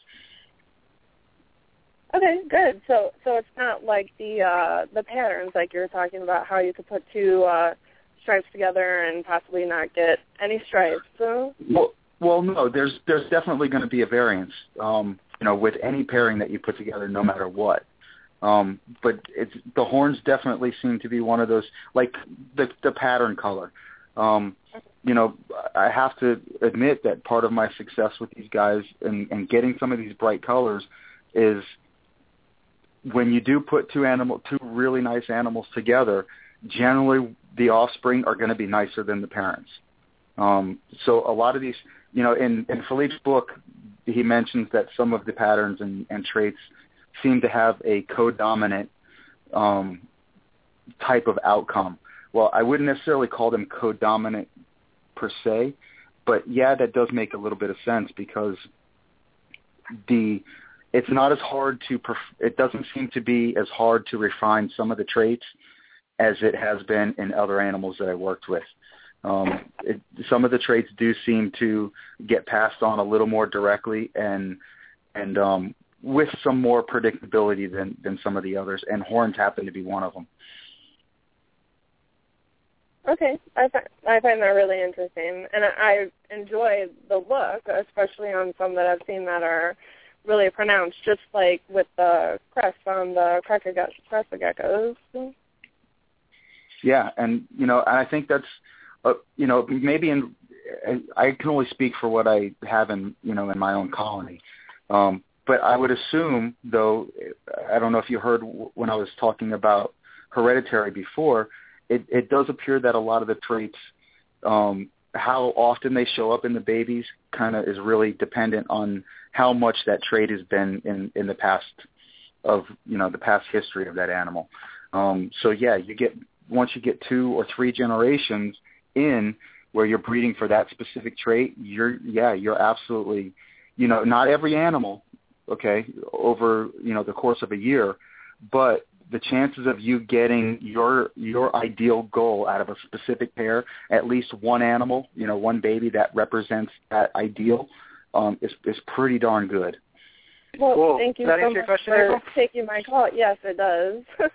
and I just want to Awesome. agree with everyone else on saying that, you know, I, I look at your stuff daily, and, and you have some amazing animals. And uh, right now, at the moment, I, I only have one gargoyle, and I actually uh, purchased him from uh, Kylie uh, Rakes, I think is how you pronounce it, the gargoyle queen. But definitely hope to uh, be getting something from you in the future. Cool. Thank you very much. Thanks, guys. Awesome. Thanks, April. All right, let's grab this next call. Caller from the 80, 801 area code. You are live on Gecko Nation Radio. Hi, my name's Vanessa. Um, I've Hi, got a question for you. Hi. I was wondering how long do females usually like retain sperm from the males after you breed them? And then what's the longest that you've ever had a female retain? Um, that's a good question and kind of difficult for me to answer just because of how I run the colony. Uh, Okay. Most of my breeding females don't really go, you know, more than a couple months um, without being a male, with being with with a male. Excuse me. Um, generally, when I put a group together, I put it together in the beginning of December, and unless you know another animal comes up that I want to separate one of those animals and you know pair it with somebody else, generally those groups will stay together all year, all, season. And if it's a good group and they've they've produced nice animals and they've all gotten along and produced well for me, generally they'll stay together for you know more than one season. Okay. Cool. Well, I was also wondering, I know like some geckos do funny things. They all have their own personality. Do you Mhm. have any geckos that just like dig for fun? Because you talk about when they're digging, they're usually laying eggs. But I was wondering, wondering if any of them just dig because they want to. I I haven't noticed that. Um, Okay. you know, most the way the way my all my my cages are set up, all of my nest boxes are right up front. Um, so what I try to do is on a pretty much a nightly basis. Sometimes, you know, you you get, the animals they're they're cyclical. So once they start laying at a certain point, um, depending on whatever your temperature is, they'll pretty much lay on a pretty consistent interval. Um, you know, so you can kind of get an idea as to when to expect it. Um, I can't honestly say that I've ever seen an animal digging that that wasn't prepared to lay eggs. Um, but that doesn't mean that they wouldn't. I, I I could definitely, you know, if let me if the humidity was a little bit low, um, I would definitely see an animal digging down in the dirt, you know, to try and maybe gain a little bit of moisture. Um, so I wouldn't say that it, it they would never do it, but I don't think it's a, definitely not a common thing. Okay. Cool. Well, thank you. That was everything. You're welcome. And yes, I've seen. I've never been lucky enough to meet any of your geckos in person or see them in real life, but I love the pictures that you post on Facebook. They're absolutely beautiful. Thank you very much. Thanks for talking to me. Cool. You're welcome, What was your name again? Vanessa? Vanessa. Vanessa. Okay, Vanessa. Yeah. Thanks for calling in. No problem. Bye. All right. All right, Paul. Would you would you mind giving us a little bit more of your time to go over a few other few other topics before we wrap things up? Absolutely. Go ahead, fire cool. away. No more callers on the line. We took care of everybody, but I definitely want to touch on a few important things that I know people are going to want to know, especially when they're going to breed their animals. Now, with leopard geckos, when a female uh, gecko is ovulating, we can flip her over and we can actually see the ovulation circles. Um, you know, you mentioned earlier that you knew when your females were ovulating.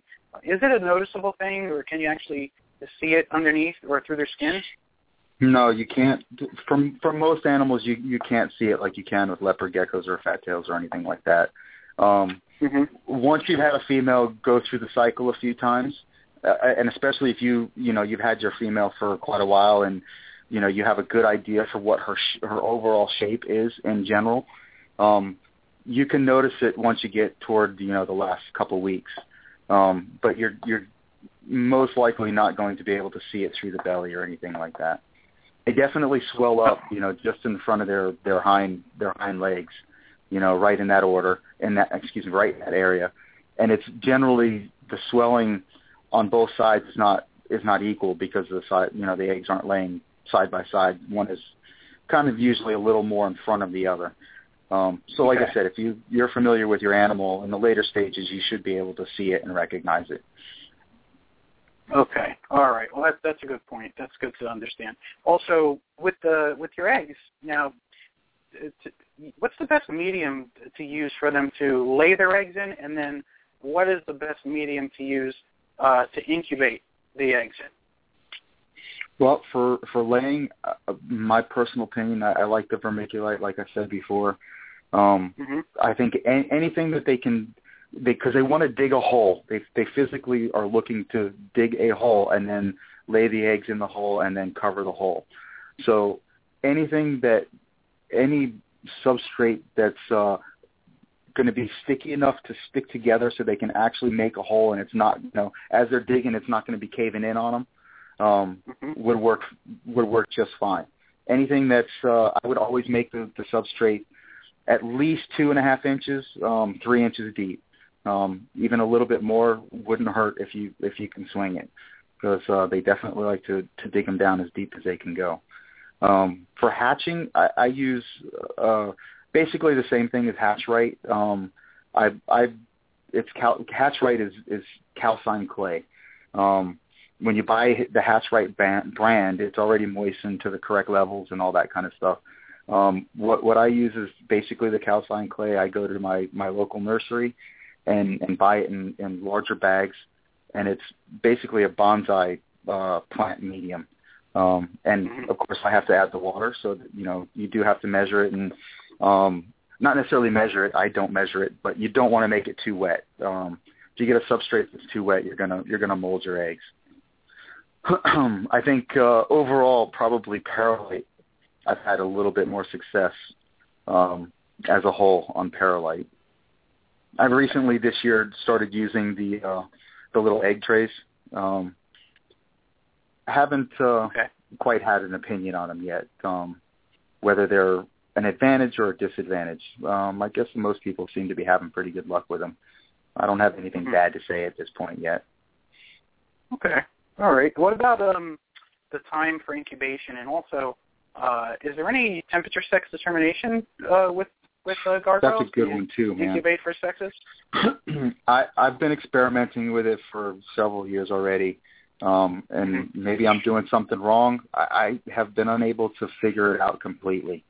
Um, from some of my notes, I have to say, and, and even Philippe makes a mention in his book that, that he says that they're temperature sex dependent. Um, I absolutely agree with that. I just it does not work the way leopard geckos and and and you know some other reptiles work. Um, definitely, you know, higher seems to be more for male and lower is more for female, but it's not quite that simple yet. Um, I have a couple different stations for incubating. I incubate on a shelf um, in a separate room. I incubate on a shelf in the reptile room, and I have an incubator. So basically, I cover every temperature from about 70, 71 degrees all the way up to 84. Um, two years, this is several years back and not in a row, um, on average, I hatch less than 5% male. Um, so 95% female on the whole. Um, Two separate years, I hatched in the 40% male range. And for the life of me, I haven't been able to figure out what it was that I did those two years that is different now. Um, but a difference between less than 5% and 40% just um, tells me through common sense that temperature sex dependency has to play a role somehow. Um, Yeah. I don't know. Well, hopefully we'll figure it. This year, I, one of the things that I had had uh, made a point to work on this year that I, I kind of thought was the difference between the previous years that I that I hatched a lot of males was timing. Um, in the years that I hatched a large percentage of males, my collection was much smaller, so I was on top of the eggs a little bit better. Um, in most cases, I was I was collecting eggs or at least checking for eggs through the whole colony um, twice a day, uh, in the morning and in the evening. And now that's just it's not really possible for me to do that all the time. Um, and sometimes there's there's periods where it might go 24 hours or so before I, I collect the eggs. Um, and from from what I can gather from my notes, that's really about my only option left. Um, it may depend on getting those eggs into the incubator at a specific temperature within just a few hours, or you know maybe a day or so, um, and that might be the influence. This year, I've been really making a point to be on top of it a little bit better. Um, so hopefully, we'll see. Okay. Yeah, well, that's that's interesting. Um, I think something that people are going to want to know about is the, price structure with the different um, different traits that you're working with, and basically what determines a higher valued gargoyle to as opposed to a lower valued one. So how do you price your animals, basically? Um, well, as far as a lot of the pricing is based on demand. Um, anything with stripes has a higher demand. Um, for the most part, red has the highest demand. Red and red stripes are, are what everybody wants. Um, for me, I, I, well, and stri- and the quality. Um, you know, you have some animals that have perfect stripes, and you have some animals that have broken stripes. So a super high end animal is is an animal with six stripes, you know, four four dorsal stripes, uh, lateral stripes, and they're they're all solid. Um, you know, that's and and in red. Um, that would be the holy grail, so to speak. Um, mm-hmm. I think super blotches are coming up. Uh, a lot of people are are seeing the beauty in the super blotches. Um, they are seem, seeming to get a little bit more recognition. Um, personally, I, the the perfect striped animals, like I said, which are the ones that most people want, I, I love them and they're great. They're not the most beautiful out of all the patterns and choices to me. When you get really perfect stripes, um, all of those animals look the same because all the stripes are perfect. Um, you know, so there's obviously variances between animals, but they all kind of have the same look. They're perfect stripes. Um, for me, I, I like the reticulated animals the best. The, the reticulated animals that get pattern color are the blotched animals, and every single one of those is different, um, pattern-wise, um, color-wise. Every single one is different, and they're just a, a lot more beautiful, in, in my opinion. Um, a lot of my pricing will depend on the the, the genes. Um, how many time, how, how many generations have been bred for that specific trait? Um, size plays a role in it. Sex plays a role in it. Um, because of the rarity of males, males are are fetch quite a bit more money, um, especially if it's a really nice male, um, than females do. Um, and that about that's that's about it. It's size, color, um, pattern, and sex are the the main factors. Okay, all right, that, that makes sense. So, and um, uh, I guess finally we can end it is at end it at uh, what expos do you currently uh, vend at? Well, um, the White Plains um, in New York, um, the Hamburg or and in Hamburg, Pennsylvania. Those would be my two main shows. Um, you can catch me there every single show. Um, I do uh, the Parsippany show in, in, in New York. Um, and actually, for right now, that's about it. Um, I did do a couple other shows last year. There were a couple shows in New Jersey, um, right here in my home state, but uh, unfortunately, those didn't make it past a couple a couple expos. So we're pretty much limited to the the PA and, and New York area for the most part. Okay.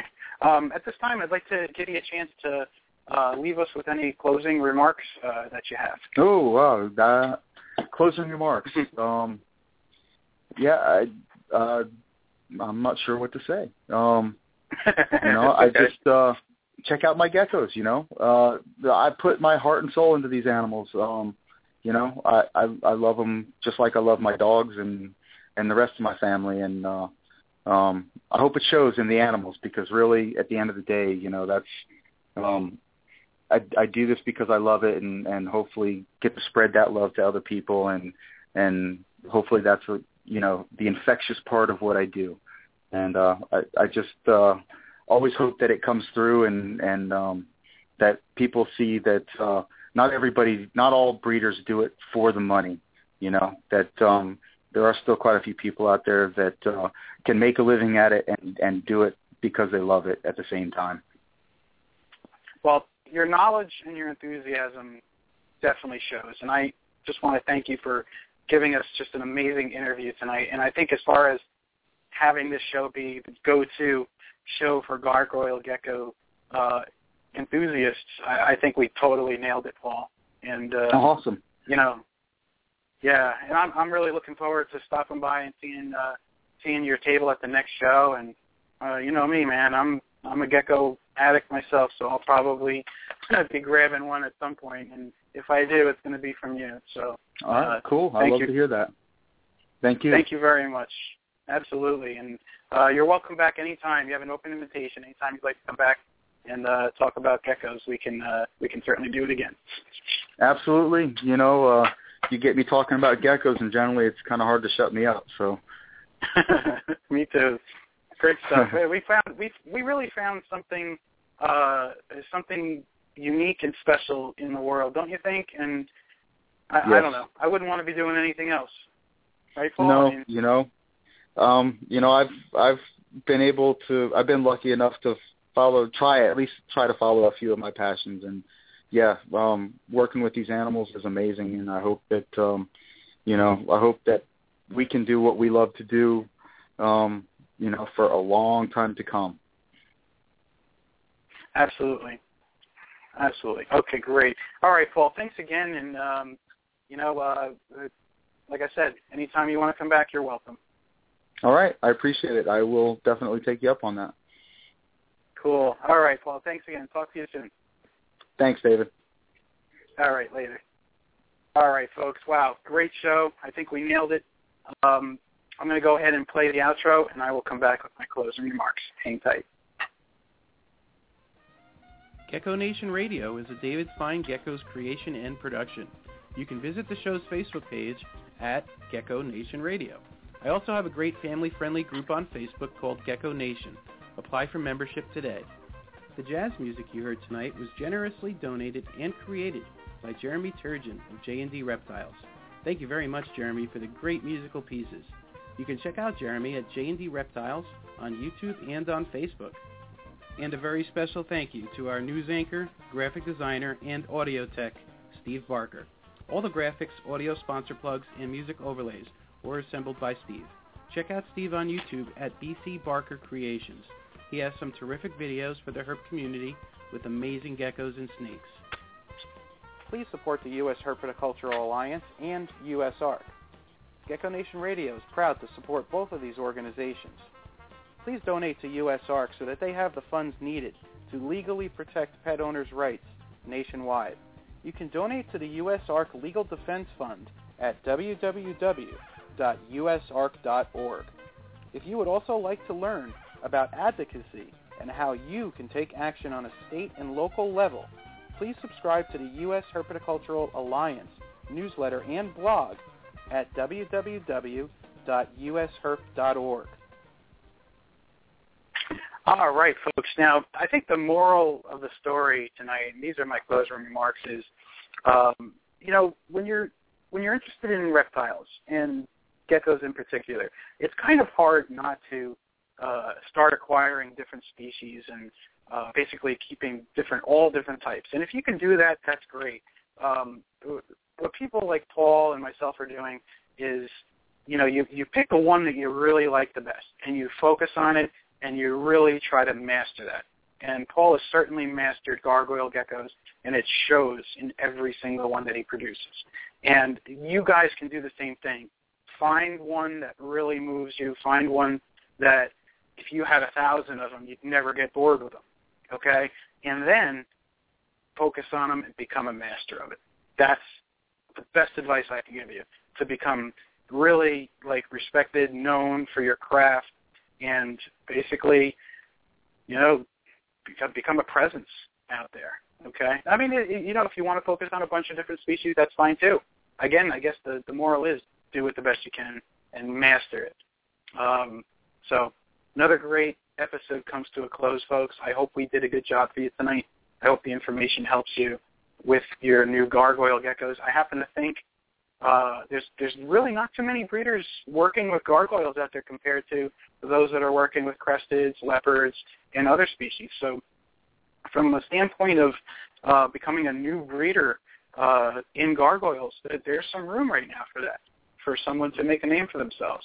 So, if you like gargoyles and you think you can uh, dedicate, uh, you know, 100% of your energy to it, now's your chance. And there's, I don't think there's anybody out there better to get your stock from than Paul. So check him out and uh, join us again next week for another great episode. And as far as the raffle goes, I'll be pulling the name uh, from a random name generator during the week. So uh, it's hang out in Gecko Nation, and uh, you'll be aware. I want to thank everybody that called in tonight. Uh, let's see, the callers tonight were Dylan, Hector, Elsa, Marcy, Brooke, Carly, April, Vanessa. All you guys, thank you very much for calling in. Great questions. I want to mention our sponsors, and then I'm going to play a cool song for you.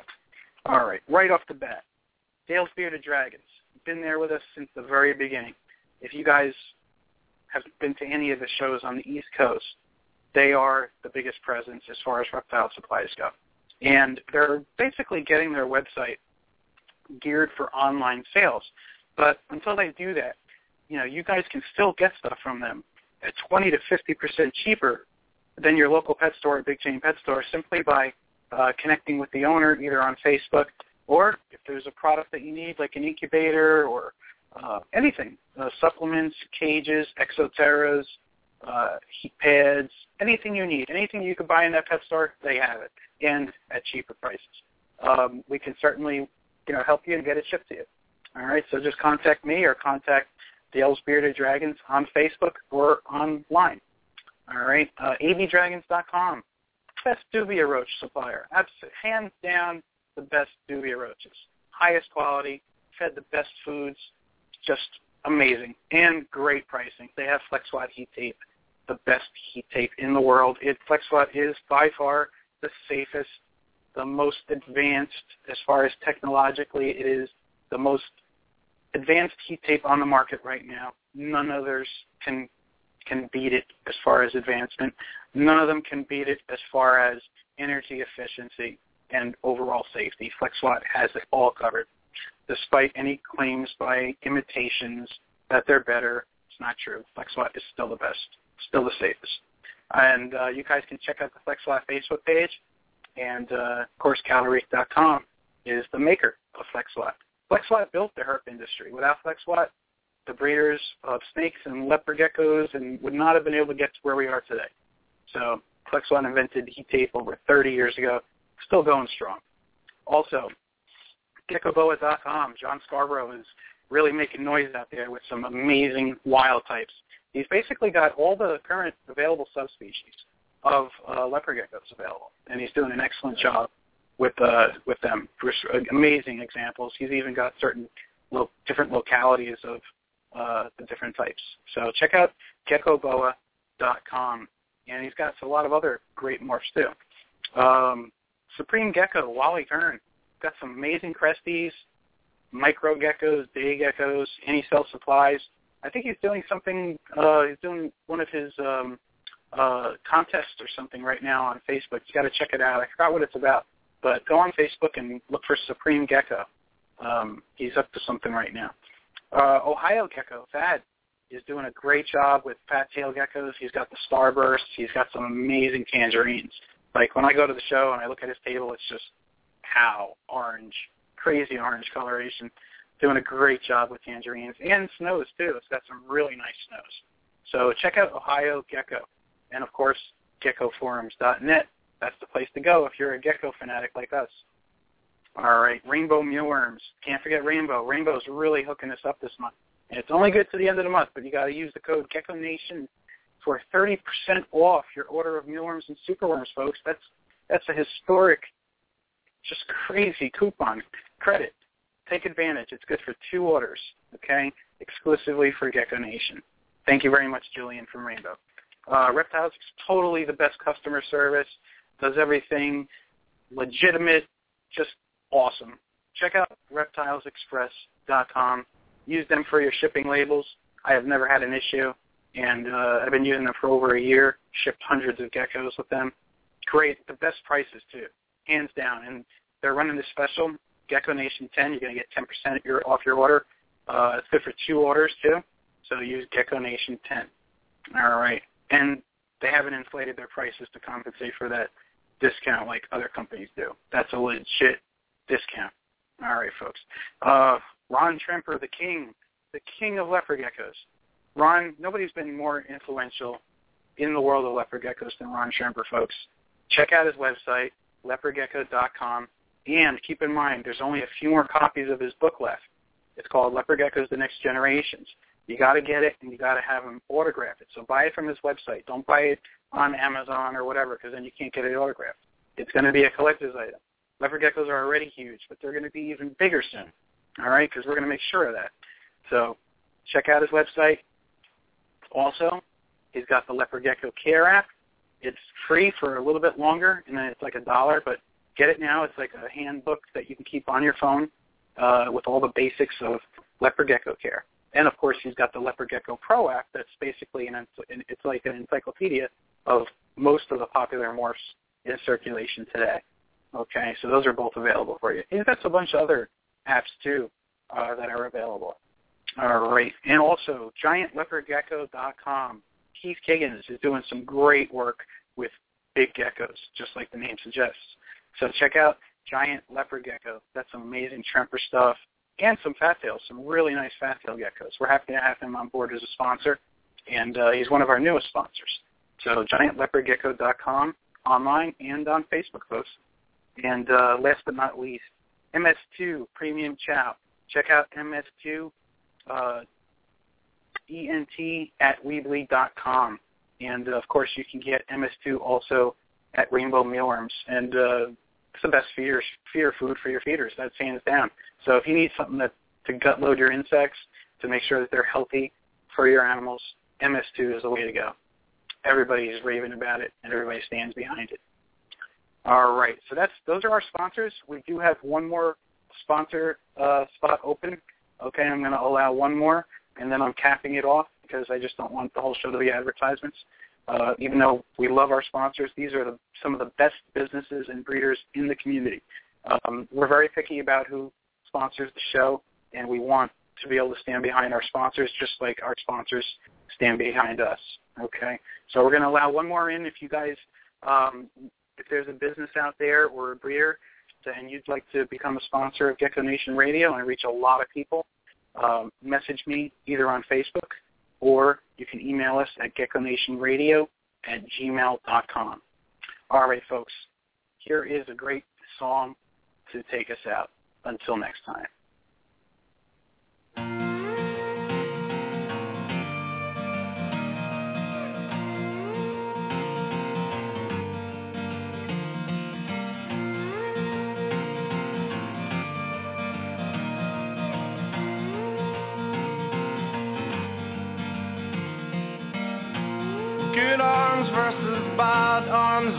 Hands down.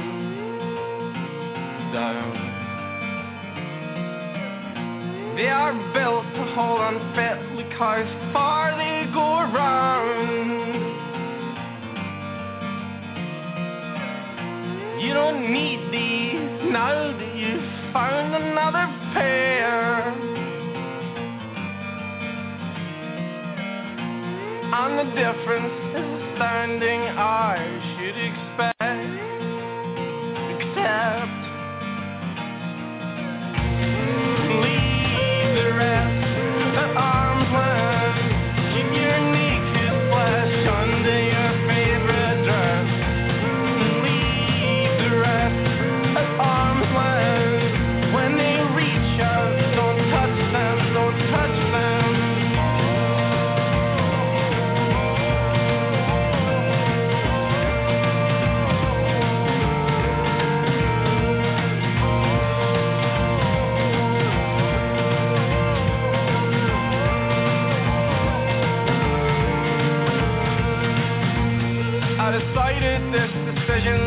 six months